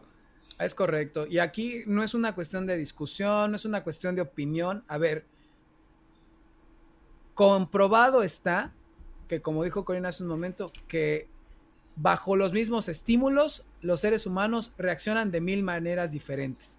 Claro. el mismo estímulo no produce el mismo resultado en todos los humanos, precisamente por la condición humana que tenemos. Entonces, teniendo esto en cuenta, por favor, por favor, por favor, hay que ser más responsables, ¿no? Todos seamos más responsables. Si tenemos hijos, todavía más, todavía más responsables. Claro. Claro, o sea, es enseñar, este, voy a sonar súper, súper cursi, súper cursi, pero, y es algo que no me canso de decir, eh, una maestra que, que tuve, ella practicaba, bueno, practica la religión budista, y ella decía, tenemos que entender cuáles son los valores, ¿no? Entonces ella nos preguntaba, ¿y, cuáles son los valores? No, felicidad, eh, ah, digo, digo, perdón, empatía, esto de trabajo duro, que no sé qué, y íbamos diciendo. Y ella decía, pero, pero ustedes conocen un valor, un algo que englobe todas esas cosas que nos están diciendo, la empatía, este, el respeto, todas esas cosas. y pues como que, ¿tú qué dirías? Yo tengo, yo tengo, güey, la, visión de que el valor supremo para la humanidad o el valor que debe regir el comportamiento es la responsabilidad. Porque una persona responsable es capaz, uno, de primero que nada, si soy responsable, constantemente dudo de mis opiniones y examino a ver si no está dando información incorrecta. Si soy responsable con los demás, constantemente me aseguro de que mis interacciones no los estén dañando y constantemente estoy en esta onda de, oye, ¿cómo te sientes? Ah, está bien, ok, perfecto. Entonces yo puedo, eh, ¿cómo se llama? Buscar detalles en mi persona que ayuden precisamente a esto. Si yo quiero ser responsable con los demás, también por extensión voy a ser honesto, ¿no? Porque sería irresponsable yo si les dijera mentiras para que ustedes tomen decisiones. Entonces, para mí la responsabilidad, de la responsabilidad pueden, este, ¿cómo se llama? Diverger muchísimos valores que garantizan como una, una super convivencia, ¿no? Es mi visión. Bueno, mis, alumnos de la prepa deben, deben de, de, recordar, esa enseñanza. Sí, sí, sí, eh, en este caso mi maestra me enseñó que era el amor, ¿no? Algo muy similar a lo que tú dices, o sea, ella decía, cuando tú amas, eres responsable con tus tratos hacia una persona. Cuando tú amas tu trabajo, entonces este, eres una persona constante. Cuando tú amas, o sea, como que del amor se van desprendiendo todos estos otros valores que te permiten, este, porque pensamos en el amor como algo, ay, el amor romántico, ¿no? Pero el amor va, va más allá del, del romanticismo, ¿no? Entonces, estoy de acuerdo con lo que dices, creo que la responsabilidad también aplica muy, muy bien. Pero yo con la que me quedé es el amor. Pero Corina, ¿qué le puedes, ¿qué le puedes decir a, nuestro querido público o a alguien de la audiencia que esté pensando, oye, pero yo no amo a ese señor que está en el parque mentándome la madre? ¿Qué debo hacer? ¿Cómo puedo actuar en el amor? ¿Ya sabes? Yo no amo a ese señor que está acostado en la, en la banca que huele a sí, Jesús ¿no? dijo, ama a tu prójimo. Pero él no tuvo que aguantar a mi chingado jefe idiota que me grita y no sabe hacer el trabajo tampoco. O sea, está cabrón. Creo que, creo que también, por ejemplo, yo no estoy en contra del amor. El amor y yo, ok. Very fine. Very Nada en contra del amor. Entonces, el amor es increíble. El amor es una cosa grandiosa, de verdad. Pero, por ejemplo, me gusta más exaltar la responsabilidad porque quieras que no, si eres un ser responsable, tú no te metes con nadie más a la chingada. Fuck it. Y no lo tengo que amar. ¿Ya sabes? No, y es que no me refiero al amor de que ames, este, de que ah, yo amo a todos los seres humanos, porque evidentemente no, vamos a perdón, te equivocaste muy cabrón. O sea, no, no, no, o sea, no, no, no me refiero. Tú, porque conocías a 12 cabrones, ah, bueno, era fácil. Pero nosotros conocemos a un montón de gente. No, no, no, no era tanto en ese sentido, ¿no? De que amo a cada uno de los individuos y como los amo, los respeto, ¿no? Incluso ella hablaba de un amor propio, ¿no? De que si tú te amas a ti mismo, eso mismo te permite eh, como... problemas. Exactamente, ¿no? Como tener... Eh, exponerte. Exacto, ¿no? Como más cuestiones de paciencia, de resiliencia y ese tipo de, cosas, ¿no? No tan este específico de amo a Pablito, a Laurita, a Ingresita y a Marquitas, ¿no? Este, de una manera muchísimo más general. Es que es eso, ¿no? O sea, yo estoy de acuerdo con, con los dos y estoy de acuerdo con tu maestra, pero antes yo decía, es que todo es amor, o sea la naturaleza es amor y todo es amor y todo es amor. perdón, perdón, perdón. Perdóname, ¿tú, sabes, tú sabes que si hay una doña aquí, soy yo. No, es Con tu escoba. ¿eh? No es criticable, pero me suena así como, ay, todo es amor, chicos. Sí, yo, yo antes era así, de, verdad, todo, todo es amor. Hoy entiendo que, que no es así, evidentemente tampoco es bueno pensar... tu piolín. No, tampoco es bueno pensar que, que, que, las cosas están bien, porque no, o sea, no siempre te vas a topar con la gente correcta, no siempre te vas a topar con el trabajo correcto, no siempre te vas a topar con los amigos correctos. Entonces, no, no todo es amor, pero lo principal es eso, que, que el amor esté en ti y una de las cosas que yo siento que rige en mi vida es el respeto. O sea, deja tú la, la responsabilidad yo en mi vida, es el respeto que siento que de ahí es como que yo lo veo así, igual y puedo estar, puedo estar este, mal, pero siento que sin respeto no hay responsabilidad y sin responsabilidad no hay respeto, ¿no? Entonces, siento que están como que a la par y, y para mí es el respeto. O sea, si alguien me le está mentando, yo sé y si estoy consciente de que me respeto a mí mismo, ¿para qué me busco más problemas o para qué voy a ir a, insultarlo, no? Ahora, hay que ver qué situación, porque si amerita que yo alce la voz, entonces ¿para qué me voy a quedar callado, amerita, Si amerita una confrontación, entonces a lo mejor debe, debe, debe darse esa confrontación. Exacto. Por supuesto. Pero todo surge de, de ese respeto y esa combinación entre el respeto y el amor que debes de tener en ti mismo. ¿no? Y incluso esa respuesta, yo creo que tiene que ver es que siento que el respeto y el amor, aunque parecen palabras muy distintas, como que tienen, tienen eh, es que todo es amor, mucha, mucha relación. Porque si tú te amas a ti mismo, o si tú te respetas a ti mismo, entonces no vas a permitir que la gente venga y te mente la madre, no vas a venir y no vas a, soportar que, una persona eh, sea violenta contigo, que te maltrate porque te, te amas, porque te respetas, ¿no? Entonces ahí también eh, la importancia del cultivar eh, el, el, amor o el respeto, pero para adentro. Claro. Porque eso también es. Eh... ¿Por qué te ríes, güey? Nada, fue una risa amorosa, sigue ah, ¡Ay, qué bonito! ¿No? Entonces, eh, como este respeto hacia ti mismo, como este amor hacia ti mismo, porque eso también, este. Mm, va, yo creo que va a marcar la diferencia en cómo te conduces y en las cosas que permites, ¿no? No podemos hacer, eh, aplicar la bárbara de Regil de si te están tratando mal, tú dile eh, cuánto lo amas y que pídele por favor, pídele por favor que te respete porque Dios nos...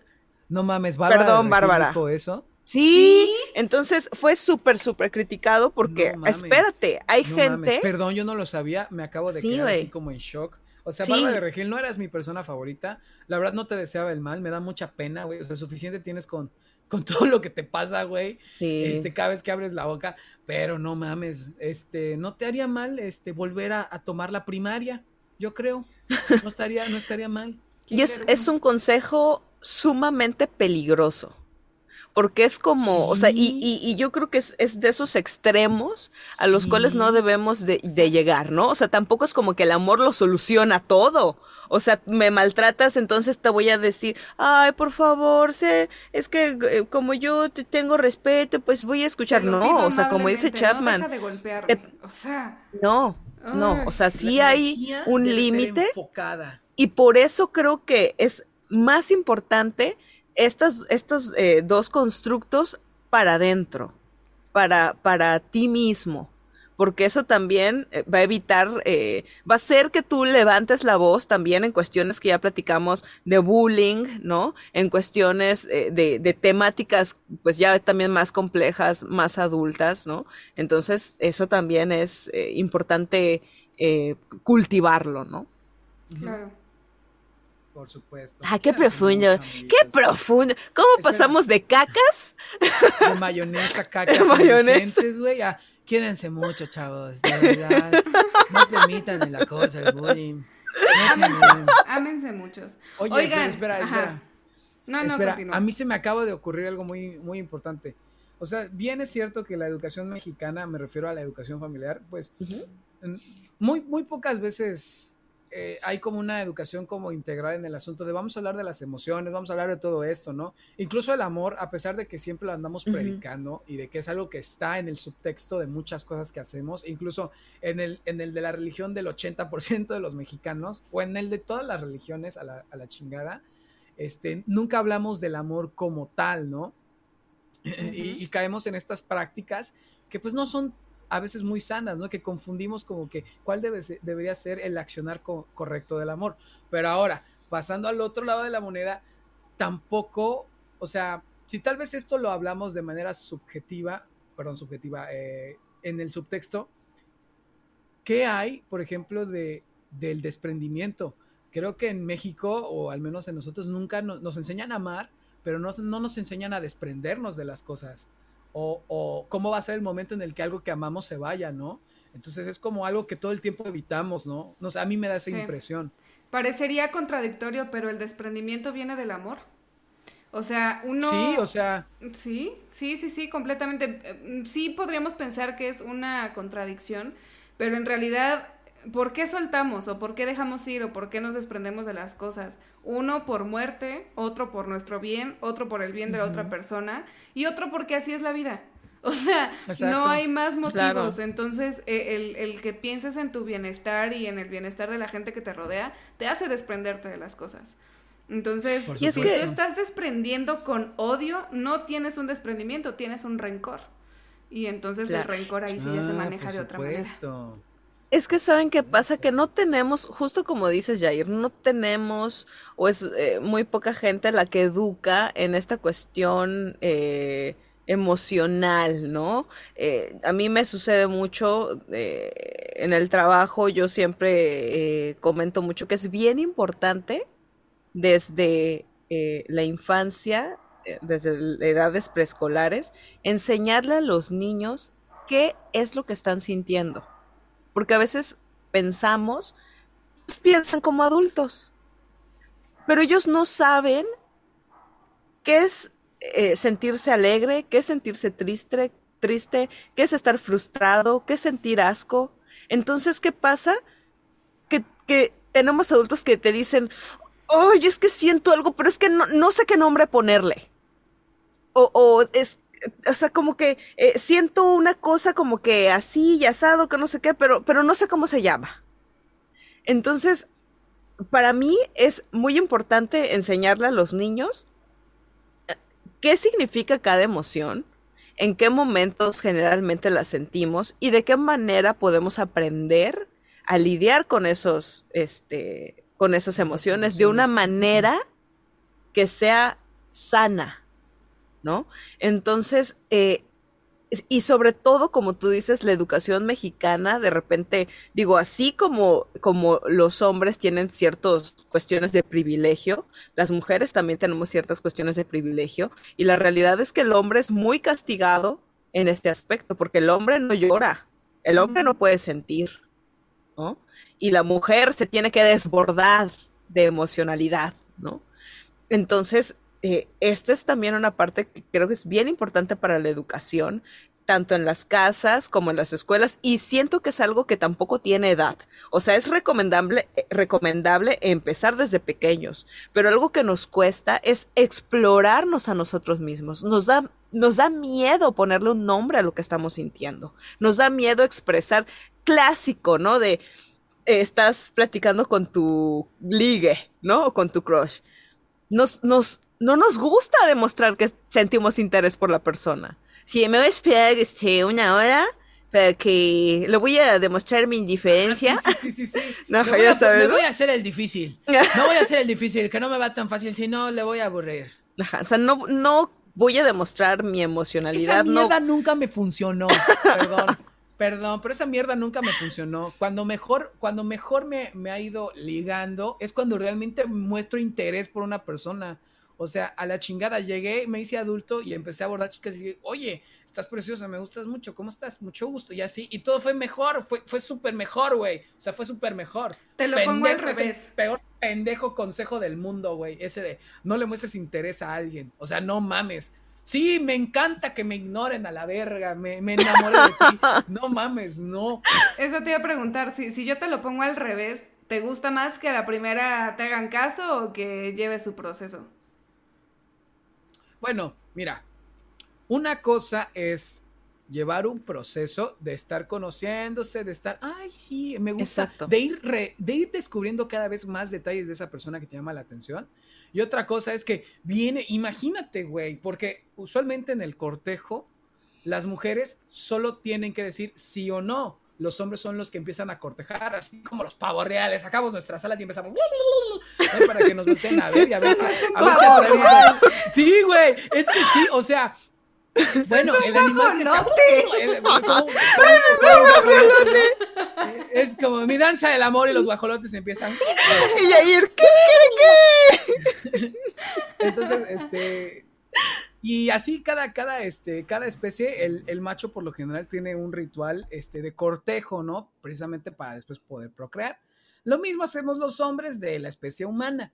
Hacemos este cortejo. Claro que cortejamos con flores, chocolates, con una buena plática, con salir a comer, con ser un tipazo, la neta. Entonces es como ese tipo de cosas. Pero hay un proceso, ¿no? Y ese proceso incluye mostrarte interesado por la hembra, eh, pues con la quieres aparearte, ¿no? En sentido biológico, en sentido especista, es, es así, ¿no? Claro. Entonces, obviamente, con la sofisticación del comportamiento humano. Entonces, para mí resulta tremendamente pendejo ya a, a mis 26 años pensar, no mames, que había gente que te recomendaba no mostrar interés por una mujer que te interesa. Es como estúpido, ¿no? Porque digamos que está de buenas y la mujer dice, no, chingue su madre, el vato me gusta mucho, hoy yo voy a ser la que corteje, hoy voy a llegar, ¿no? Para empezar hay que tomar en cuenta que las mujeres, si los hombres, si a los hombres les duele un chingo, no mames, a las mujeres les debe doler más porque, porque los hombres desarrollan como resiliencia de bateo. Es como están acostumbrados a, cierto nivel de rechazo porque así es la vida del hombre en ese sentido. Entonces, imagínate que, que llega una mujer, güey, se, se, empodera, dice, eh, voy a hacer esto, y agarras, y tú, güey, por jugarle al verga le dices, ah, no sé quién eres, güey, le vas a romper el corazón, se va a ir a la chingada. O sea, Nadie con dos pizcas de autoestima toleraría algo, algo así. Bueno, oh, bueno, bueno. Sí, pero a las mujeres nos han enseñado que te tienes que hacerla difícil. O sea, por eso te preguntaba yo de al revés. Porque en los hombres no es tan común, pero en la mujer sí. O sea, en la mujer sí es de que si se tarda en contestarte media hora, tú te vas a tardar una hora. Y así se va, ¿no? Entonces es como que más una cuestión femenina, como de que, ah, sí, que le cueste. El que quiera azul celeste, que le cueste. A mí me importaba mucho esa madre, güey. Este, cuando estaba, obviamente, cuando empezó el WhatsApp, yo estaba en la prepa cuando empezó todo esto. Para mí era como, leía todo este pedo, ¿no? De, ah, es que si te mando un mensaje, no contestes inmediatamente, te vas a ver desesperado y no sé qué. Yo así, es que todo tiene un límite. ¿no? Exacto, no, pero es que además ponlo en un contexto real, güey. O sea, a la verga X, güey. O sea, realmente tu éxito, tu fracaso, nunca va a depender de nada, de nada de ese tipo de cositas. o sea, puede, haber que haya ciertas tácticas ahí por psicológicas, como, no sé, tal vez un poquito más como teoría del color, como de que averiguas que, que ¿cómo se llama? ¿Qué, qué perfume usaba su papá que la abandonó? y bueno, por ahí, ¿no? Lentas, en, en el autopista del, del, pedo, pero pues, brother, o sea, eso es algo que nunca va a pasar, ¿no? En ese sentido es como información que nunca va a pasar y, y pues X, ¿no? Entonces, si tú sigues un patrón de comportamiento donde eres un tipazo, güey, donde no eres un creep. Exacto. O sea, no eres, no eres un raro, güey. Te puedes comportar bien en sociedad. Sabes hablar con las personas. Sabes hablar con una mujer. Güey, ya la hiciste. O sea, el, el 80% de los hombres en México no saben hacer esa mamada, güey. Son estúpidos, cabrón. Entonces, ni siquiera tienes que ser guapo. Si alguna vez te preguntaste, güey, este, ¿por qué el feo estaba con la morrita más linda y tú no? Y tú no estabas tan de la verga. Es porque seguramente tenías la cabeza metida en el culo y seguías estos consejos pendejos de pendejos. Entonces... O porque o de repente hay hombres que sienten que no, y mujeres también, ¿no? Como que, ah, tal persona está fuera de mis ligas, ¿no? Entonces tampoco se dan la oportunidad. que su madre, yo después de... Eso de, las ligas no existe, sí. Exacto. yo digo, mira, yo digo que sí, pero no. ¿Por qué? Porque como somos humanos, valen verga las reglas después. O sea, lo que decida uno y lo que decía el otro es lo que se hace. Entonces, por ejemplo, si hay como ligas, güey, o sea, porque estamos de acuerdo que yo no puedo salir con Angelina Jolie, porque para empezar ni la conozco y número dos, está en un estrato social, güey, al que no podría tener acceso así como normal. No es como, oye, ¿tú crees amigo de Angelina Jolie? Pásame su teléfono, ¿no? O invítame, invítame. O sea, estamos hablando de eso, ya saben. Ese es como el contexto. Pero Y si no funciona, tan siquiera que me adopte.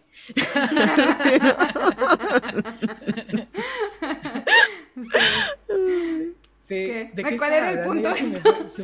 sí, se me O sea, decías de que, de que tú sí sientes que realmente existe esto de las ligas. O sea, que sí hay como personas ah, que, que consideras que van a ser inalcanzables. Ajá, pero del, del vato feo que termina con la chica guapa y tú dices, yo no estoy tan de la chingada, ¿cómo es que a mí no me peló ya ese güey? Sí, a veces únicamente se basa en eh, llegar con alguien y hablar con la persona. Claro. Y eso es, algo que mucha gente no se permite. Porque, o sea... Em, Le tienen mucho miedo a que en la primera ocasión que lo hagan, es que yo voy a hablar desde mi experiencia, porque es lo más, lo más cercano que tengo como a esto, porque me pasaba, güey, me pasaba. Cuando yo era mucho más joven, este, como que tienes en esta onda de que, no mames, me gusta Fernandita. Fernandita es la niña más hermosa que he visto en el mundo. Nos vamos a casar, tienes 14, ¿no? Nos vamos a casar y nuestros Fernanditos van a ser hermosas. Sí, ¿no? Y entonces es como, no la puedo cagar, tiene que ser perfecto cuando yo le diga que la amo. Entonces empiezas como a esta maquinaria, güey, no, no solo a idealizar, olvídate de eso, como a planear el momento perfecto perfecto para que ocurran las cosas, ¿no? Y entonces le empiezas a dar una sobreimportancia y entonces empiezas a regresar al mismo lugar de la planeación y cada vez se vuelve un círculo de querer perfeccionar más el escenario.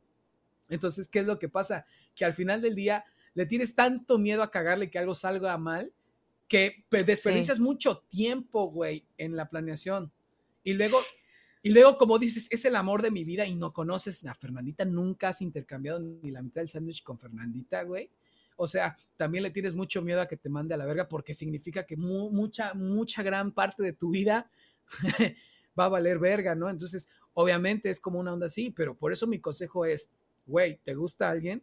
No pierdas el tiempo, mándale un mensaje, invítala a salir, eh, pero sé un caballero, güey, sé un chingón, llega con cosas para ofrecer, güey, en el sentido, y no estoy hablando del dinero, ojo, estoy hablando de ti, cultívate como persona, sé una persona atractiva. Claro.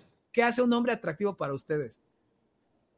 Uy, para mí eh, la Que no le guste la mayonesa. Y fíjense que, o sea, de aquí a dos, tres años ha cambiado bastante lo que yo, este... Solías comer. Es, exactamente. Como que, como que antes, ay, y no quiero, no quiero sonar muy incorrecta, no quiero, pero siempre me decían, ay, amiga, te fijas en, en vatos bien feos. O sea, confirmo, güey, confirmo, güey. O sea, con todo respeto a tus exes, este, sí estaban un poquito de la verga, güey. O sea, tipazos, la neta sí me cayeron bien, algunos, ¿no? Este, pero sí están como, no son como, amiga, no están en tu liga, ya sabes, o sea. Eh, eso, eso me pasaba mucho con, con, mis, con mis ex, como que, como que siempre, eh, como que me fijaba en el en el clásico vato que tiene pinta de, y me van a decir la que tiene daddy issues, ¿no? Pero nada que ver. Como que el, el clásico vato con, con su cinturón de vestir y su camisa dentro del pantalón y... O sea, no sé, pero... ¿te enamoraste del empleado de Coppel? Algo así, güey. No sé, o sea, como que siempre terminaba saliendo... formales en forma de punta y como medio levantadita. No, no, tan, no tanto así, no tanto así. Pero como que por algún motivo, o sea, sí tuve mi rachita como, como de, señores. Como, ajá, ¿no? De niños señores. Y ahorita es como que, o ahorita es como que, como que cero lo que, lo que yo busco. Digo, nunca digas nunca, ¿no? Entonces, como que ya de aquí un, a un tiempo, me ha gustado o me he fijado más, o sea, esta cuestión de la inteligencia, que, que sean eh, hombres bien cultivados, que saben lo que quiere, pero sobre todo, y es algo que es que en, ¿cómo decirlo? No le prestaba atención, pero ahorita es como número uno lo que, lo que, lo que checo, cómo tratan a su familia, cómo le hablan a su mamá, Uy, eh, cómo, eso es un gran punto. Eh, porque como tratan a su, o sea, sí, o sea, porque, o sea, para mí ver un vato que me empieza a hablar de su familia como lo más bonito, mm, o sea, es como, me encanta. Me encanta. Por eso me enamoré, justo por eso. Yo era como bien así, ¿no? Buscaba así súper inteligencia, este, súper cultura, este, buscaba como mucho esas ambiciones, esas ganas de, ¿no? O sea, ponle que a lo mejor no había viajado por el mundo, pero si tenía ganas, eso para mí me enamoraba, ¿no? O sea, alguien con ambiciones que quiera crecer, que no se quiera quedar donde está, a mí me mata. Pero lo que así más me super mató con, con Luis eh, fue justamente eso. O sea, el verlo hablar. Saludos a Luis. Hola Luis. Lo que me mató fue eso, o sea, el nivel de respeto ante su señora madre, el nivel de respeto ante cualquier persona y, y, me acuerdo que la primera salida fue a un restaurancito y yo era mujer así que ponía mis super reglas, yo era bien sangrona, ya en algún momento se los contaré, pero era así como de que yo no presentaba a mis papás hasta después de un buen rato de estar saliendo, justamente porque mis papás son como que mi top y no iba a llevar a cualquier persona. Este, era así como, tenía unas salidas muy específicas, ya luego contaré de mis reglas. Pero una de esas reglas eh, era, era que teníamos que ir a algún lugar como público y justamente ver cómo se comportaba, ¿no? El nivel de respeto ante el mesero, ante la mesera, el nivel de respeto ante ese primer ah, encuentro. uy, desde ahí, ahí yo les juro, no quiero sonar cursi, pero en ese momento yo dije, mm, me perdieron amigos, se acabó mi soltería, o sea, pero fue justo por eso, ¿no? Como... Cañón. Sí, llegó mi cuarta transformación, es mi momento. y, el, e, el lenguaje hacia hacia la madre, pero también hacia los hermanos, como tú dices, el trato a los meseros y en general, sí, a todo el mundo. O sea, incluso al estarte dirigiendo, eh, o estando a, eh, o hablar de persona que, personas que quizá no te caen muy bien. O sea, una cosa es como que tú digas, ay, fulanito se pasa porque esto de, no sé, o sea, siento que hay dentro del lenguaje igual insultos o palabras que son mucho más leves que otras, ¿no? Entonces, para mí ver un hombre diciendo, no, es que esta, este, cuando llaman a cualquier mujer, no me interesa. Si es una mujer que me cae bien, que no me cae bien, aunque la neta no se me viene a la mente ninguna mujer que no me caiga bien. Esto de mm, eh, la palabra puta, ¿no? Que le digan, es que fulanita es una puta, ¿no? O es que fulanita, cuando dicen que una mujer está loca, o sea, o sea, de verdad, aguas, aguas con, o sea, sí, o sea, red flag, de verdad, ¿no? Entonces, cuando... espera, espera, espera, espera, perdón que te interrumpa.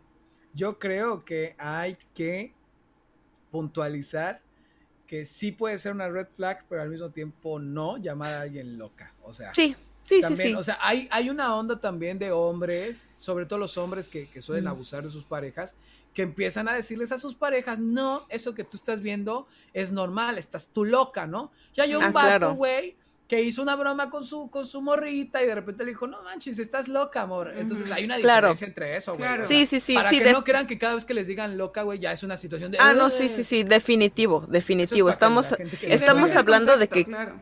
Sí, y, de la cantidad de red flags, ¿no? Porque si es como que, ah, este dice que todas las mujeres son unas locas perras, ¿no? Es así como que, wow, ¿no? O sea, todas son unas locas perras, es así como que medio misógino, ¿no? Creo, creo, creo, que un comentario que es un excelente red flag es como, ah, sí, esa mujer seguramente le hace falta, este, casarse o, una acogida, ¿no? Es, uh, esa, de la chingada, Ay, eso es una, le hace falta un vato, güey. horrible. Me hace como un comentario súper red flag porque como puede significar muchísimas cosas de su psique en cuanto a todo este comportamiento machista, es como, como pensar, ah, sí, claro, ese güey lo piensa porque él tiene como en el sentido interior que las mujeres solo pueden significar su vida a través de un hombre, ¿no? Entonces es como, precisamente por eso se comporta como loca, ¿no? Porque no tiene un hombre que le dé sentido a su vida.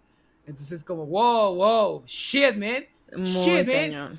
Run, run, diga, run. Sí, pero eh, porque al final del día te pueden tratar a ti bien, pero ¿cuánto tiempo va a durar eso? Y, entonces eh, eh, me llegaron a decir como, fíjate cómo tratan a sus amigos, a, sus, a su familia y, y, a los meseros, porque así te van a terminar tratando a ti. Entonces, eh, para mí ahorita esa es como una onda que se me hace muy atractiva. Ahora, en cuestiones como siendo ya un poco más superficial, por así decirlo, algo que ahorita me mata, que igual es diferente a lo que antes como que me llamaba la atención, es este, mm, me gusta mucho la seguridad. Entonces ah, antes... Es super físico. Superfísico ese pedo, ¿eh? bueno, o sea, digo superficial. O sea, antes como que, ay, este es timidón, ¿no? Este es como que, como que eso, para mí como que hablaba mejor de la persona, ¿no? Es como que, ah, es más calmado. Yo recuerdo pero que cuando, más, cuando éramos más jóvenes tú me decías cosas como, es que Yair, a mí me gustan los hombres misteriosos. ¿Te acuerdas? Ay, a mí también me gustaban los hombres misteriosos. Es que leer Crepúsculo. Nunca lo leí. Chavas. Yo tampoco. Hasta hace como, ¿qué será? Unos tres meses vi la primera película y me faltan las otras porque no fue mucho de mi agrado.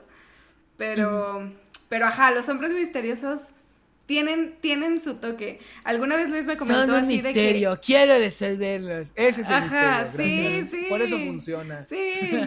En algún momento Luis me comentó así como que él tenía miedo, ¿no? Me dijo, es que yo no soy nada de lo que a ti te gusta. No soy nada de, de lo que tú quieres, ¿no? Y yo así como de, déjame decidir qué quiero, o sea, como que sí sufres esta evolución en tus relaciones, ¿no? O sea, ya de pronto te empiezan a gustar otro tipo de cosas, ¿no? Entonces cuando por X o Y conocía o encontraba otras parejas, me decía así como de que, no mames, no soy así, o sea, no, no, y, y, y, sí me dijo así como de que, híjole, me da como miedito, y yo así como de, a ver, espérame, hay, hay otras cosas que importan más y que hoy por hoy nos, nos merecemos estar juntos por eso, ¿no?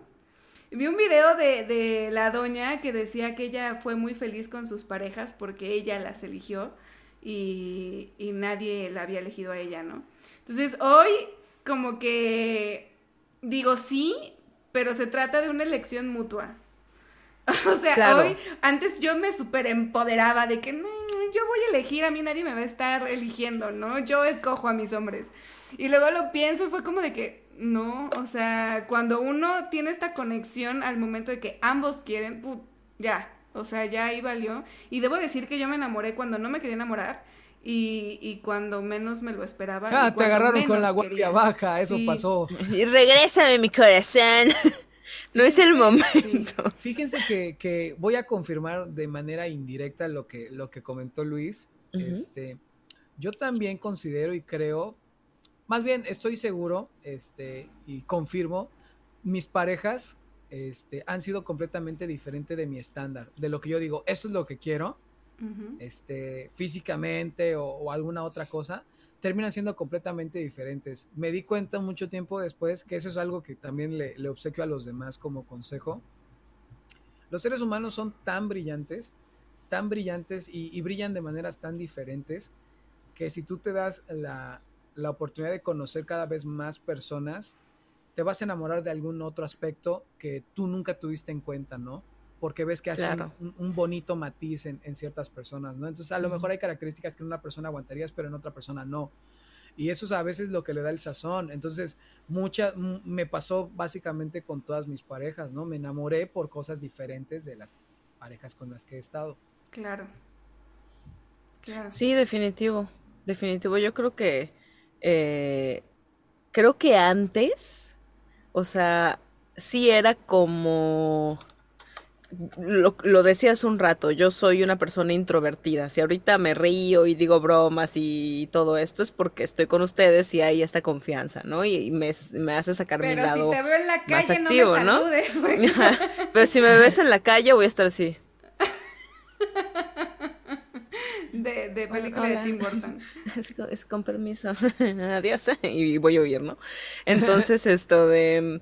Em, creo que antes, en mi introversión, como que yo no. Y, en ciertas también características mías, ¿no? Yo no me enamoraba de alguien. No era como, ay, esa persona me gusta mucho, yo quiero estar con él. No. Era la persona a la que yo le gustaba, que se me acercaba, que me empezaba a cortejar y que yo lo aceptaba, exactamente. Completamente animal el, asunto. Sí, sí, definitivo. Yo no me había dado cuenta de eso. Entonces, este, y te estoy hablando, no tiene mucho, o sea, es de aquí a hace eh, tres, cuatro años que así era la situación, era, se me acerca, yo digo, bueno, le voy a dar una oportunidad, que no sé qué. Entonces yo me quedé así como de, güey, o sea, y, hubo un día que lo pensé un montón, así de, ¿de verdad no me he enamorado? O sea, no puede ser que no me haya enamorado. Que, o sea, esta parte de, de, ay, es mi crush. Siento que es algo que apenas en esta etapa estoy como, de mi vida, estoy viviendo. ¿Saben? Antes era, bueno, ok, y siempre había un algo en mis parejas que no me gustaba o que no me convencía o que no quería o que voy a sonar súper mal ahorita, o sea, no me odien, o que incluso habían ciertas características que me daban pena de la persona con la que yo estaba o de las personas con las que yo estaba, pero decidía aceptarlas porque, bueno, era como que es, bueno, es el amor, es aceptación y resignación y porque, porque... Es un temazo, ¿eh? ¿Qué tanto, ¿Qué tanto eso de que el amor me va a permitir a mí sopesar algunas cosas que realmente no quiero, ¿no? Exacto. Aunque sean una pendejada, ¿no? Aunque Exacto. una pendejada, se ve como de, ah, chingue su madre, ¿sabes qué? No, es que por lo sano deberían, deberían no estar aquí, ¿no? Perdón, perdón, es una mamada, pero, pero no puedo y esto es mejor para ambos, ¿no? O sea, ¿cuál es la línea? Ese es el pedo, está muy cabrón. Entonces, más que que yo amara a mi pareja, era un, ya estás aquí, ya invertí tiempo en ti, vamos a, darte una oportunidad, ¿no? Claro, entonces ya éramos pareja y no había un enamoramiento. Era un contrato, güey. Exacto, era un contrato, algo así. Entonces, ya después de esto, o sea, como, como eh, las, las últimas personas con las que he estado, ya ha sido así como, ah, sí me gusta por esto, así como, ah". entonces es una es una parte que no había experimentado que es muy rica, muy muy rica. Ya descubrió su adolescencia. Amiga, estoy muy feliz por ti, güey. Estoy muy feliz por ti, güey. sí. Ya sé. Ah. Y disfrutas a tu pareja en otro sentido y es así como de este dato es mío, ¿no? y ya te das cuenta que es diferente. Claro, todo ese proceso que tú viviste, igual y, o sea, vamos, es que no quiero que, la gente o la audiencia lo pueda llegar a tomar como una crítica o una autocrítica, al contrario, ¿no? Es un proceso simplemente distinto. Que, que, apenas igual ahorita te llegó y te puede llegar antes o te puede llegar después y no pasa nada, pero disfruta el momento y sobre todo lo que decíamos hace rato, ponte a ti primero. Si no te convence al 100%, si no quieres estar ahí, ¿por qué vas a tener que estar ahí nada más porque crees que ya no te va a llegar algo mejor? ¿No? o sea, y, encontrar ese equilibrio de seguir esperando o no. Mira, cuando, cuando te enamoras, lo sabes. O sea, no hay de otra. No es como de, ay, vamos a ver qué pasa. Fíjense que cuando mi hermana se casó, me lo dijo. Porque yo, yo, o sea, mi hermana tiene una historia de amor terrorífica, o sea, y no lo digo en un mal sentido, sino que es una historia que, no, no, no, es súper complicada. Y, y entonces yo me quedaba así como de, ¿por qué vale tanto la pena estar sufriendo tanto y estar fregando a medio mundo por estar con esa persona, ¿no?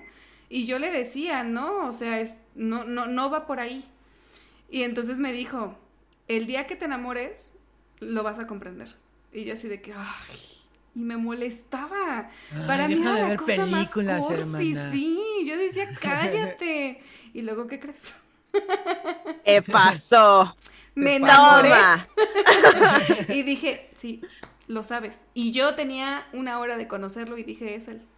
Y se acaba. ¡Ay, qué bonito! Sí, y, créanme que sí es como, como súper diferente a lo que yo siempre creí. Él no es nada artístico cuando ustedes saben que yo amo todo lo que tenga que ver. Él nada, o sea, me encantan los músicos, él nada, me encanta esta afición al cine. Y, Ay, vamos a quedarnos hasta el final para ver quién participó. él nada. Y, y ya vamos a la casa, chaparra. ¿Por qué quieres quedar? Más, bien, me parece a mí, yo puedo tener la teoría que más bien me parece a mí que es perfecto y que funciona tan bien porque simplemente él, él disfruta de que tú lo disfrutes. Entonces es como, eso es lo que también entendí mucho tiempo después porque como que nos venden esta idea estúpida de la compatibilidad de que, por ejemplo, a mí me mama ACDC, o sea, mi banda favorita es ACDC. ¿Será? en mi camiseta. Entonces, todo el tiempo es como, eres adolescente y no mames, a mi novia le tiene que mamar dice, Si no, no me puedo casar con ella, sería un estúpido, ¿no? Entonces, eh, nos casamos con ideas parecidas. Nos casamos con ideas parecidas. Cuando te das cuenta, güey, que en realidad tu morrita, tu morrito, güey, este, ¿cómo se llama? No disfruta de ACDC, sino que disfruta de verte a ti disfrutando de ACDC, ¿no? Y que puede compartir eso y que no te juzga. Es más, eh, él desde su, desde su balcón, desde su habitación, desde el lugar que tiene, que no es ser fan de lo que tú eres fan, lo disfruta contigo. Y entonces es una de esas cosas también tan, tan maravillosas del amor, que pues trasciende niveles, ¿no? Y trasciende gustos en ese claro. Ay, que nos compartan también sus historias de amor, este, chicos. Que nos escriban ahí y si de repente encontramos historias muy geniales, que seguramente sí, las compartimos. Sí, Oigan, ¿qué les parece? ¿Qué les parece que si para despedir el programa les damos un consejo a los serendipios sobre el amor, sobre las parejas? ¿Quién quiere comenzar? Ah, puedo comenzar yo. Sí, sí, sí. Eh, ay, es que mis consejos siempre son como súper choteados, ya sabes. No importa, igual alguien es la primera vez que lo escucha. Mi consejo es, y, ya lo había dicho, te tienes que amar. O sea, te tienes que amar para para, em, yo sé que, la, que, siempre la gente dice, ¿no? Es que primero te tienes que amar a, ti mismo para que puedas amar ahora sí que de verdad y plenamente a los demás. Entonces creo que el amarte te va a permitir eh, estar dentro de, darte cuenta de muchas cosas y estar también en relaciones que, que te vayan a hacer sentir bien y, relaciones que vayan a ser sanas y por lo tanto también plenas. Entonces yo eso sería, eh, hay, que, hay que de verdad investigar y hay que de verdad tener un concepto del amor que sea bueno. O sea, amor no es sacrificio, Amor no es eh, darte latigazos en la espalda. Amor no es aguantar, no es soportar. Es algo completamente diferente. Entonces creo que desde ahí tenemos que partir para poder, em, eh, pues, amar, amar plenamente a los demás y a ti. Por supuesto. Precioso. A favor. Dianita. Híjole, mi consejo es que debes encontrar a alguien que te complemente y no que te complete. Y que sobre todo... qué bonito. Aplausos. y, sobre todo eh, que aprendas a diferenciar... Híjole, lo, lo voy a poner con una, con una metáfora. Nosotros somos como arbolitos, ¿no? Si el tronco está mal, todas las ramificaciones, aunque se vean verdecitas y bonitas, van a terminar muriendo, ¿no? Entonces, en esas ramificaciones entra él que sea fan de ACDC, que sea músico, que se vista de esta manera, que le encanten las películas de terror, porque a mí me encantan las películas de terror. todas estas cositas entran en esas ramificaciones. Si la estructura es completamente eh, compaginable, entonces es ahí. Y si te hace sentir especial y te hace sentir tú mismo, y sobre todo tú lo dejas ser a él o ella él mismo, entonces estás en el buen camino. Ese es mi consejo. Ay, qué bonito. Sí, sí, por supuesto. Mi consejo para ustedes es no desperdicien su tiempo. Si hay alguien que les interesa románticamente, háganselo saber. No lo piensen demasiado. Y el consejo cliché, acompañado de otro consejo cliché, es sean ustedes mismos. ¿Por qué? Porque relacionado con todo lo que hemos hablado el día de hoy, aprendimos con Corina que mantener una mentira es muy cansado y es muy difícil. Así que nunca te presentes con alguien que amas o que tienes un interés como alguien que no eres. Y número dos, este, no te, no te sabotees, no te limites, inténtalo, siempre inténtalo. Sé que asusta, sé que asusta, yo sé que asusta, todos lo sabemos, todos aquí lo sabemos.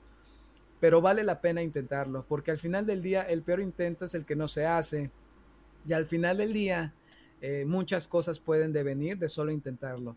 Que igual y no acabas de pareja con la persona que te gusta, pero te haces tu amigo y, y te presenta a su prima. Y resulta que, que su prima es, wow, no mames, mucho mejor que ella. Entonces hay mucho, mil historias, güey, que no aplica para los de Monterrey, ¿eh? eh es, es, decir, a la prima se le arrima. Entonces, sí, nunca, nunca lo pienses demasiado, ve por eso, ve por él. Preocúpate por ser un, un gran partido, eso sí, pero tampoco lo pienses demasiado. Ve y sé tú, la mejor versión de ti que sea posible, la más honesta. Ve y lánzate con todo. Sí lo vale, sí lo vale. Qué bonito, amigos. Aplausos. Hoy quiero terminar el programa con aplausos. Nos la rifamos. Voladores. Sí. Sí, sí, sí, sí. Por favor, síganos en nuestras redes sociales. Van a encontrar ahí cositas interesantes. Pueden seguir a Cori como Cori en Instagram. Yo, yo estoy como soy Diana Chapman y está Jair Solís como Jair.solís. Síganos por allá. Nosotros somos Serendipia y ustedes son los serendipios. Me gustó el bautizo que les dio acá este Yair y nos vemos Que fue improvisado, ¿eh? Si no les gusta, nos lo dicen y, vamos pensando también. Pero, por mientras pueden ser serendipios. Me, encanta. sí, aceptamos propuestas. Sí, sí, sí. Así que. Ay, chicos, pues muchas gracias también a ustedes, este, Chapman, Yair, por pues por todo lo que dicen, ¿verdad? Tuvimos nuestros ataques de risa, nos pusimos cursis y todo el show.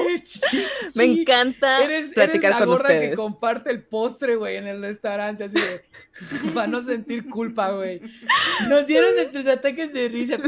Este te dio tu ataque de risa. ah, lo disfruté mucho. Yo también. Sí, los amo, chicos. Nos vemos la próxima semana. Los amo, chicas. Hasta luego. Hasta luego. Adiós.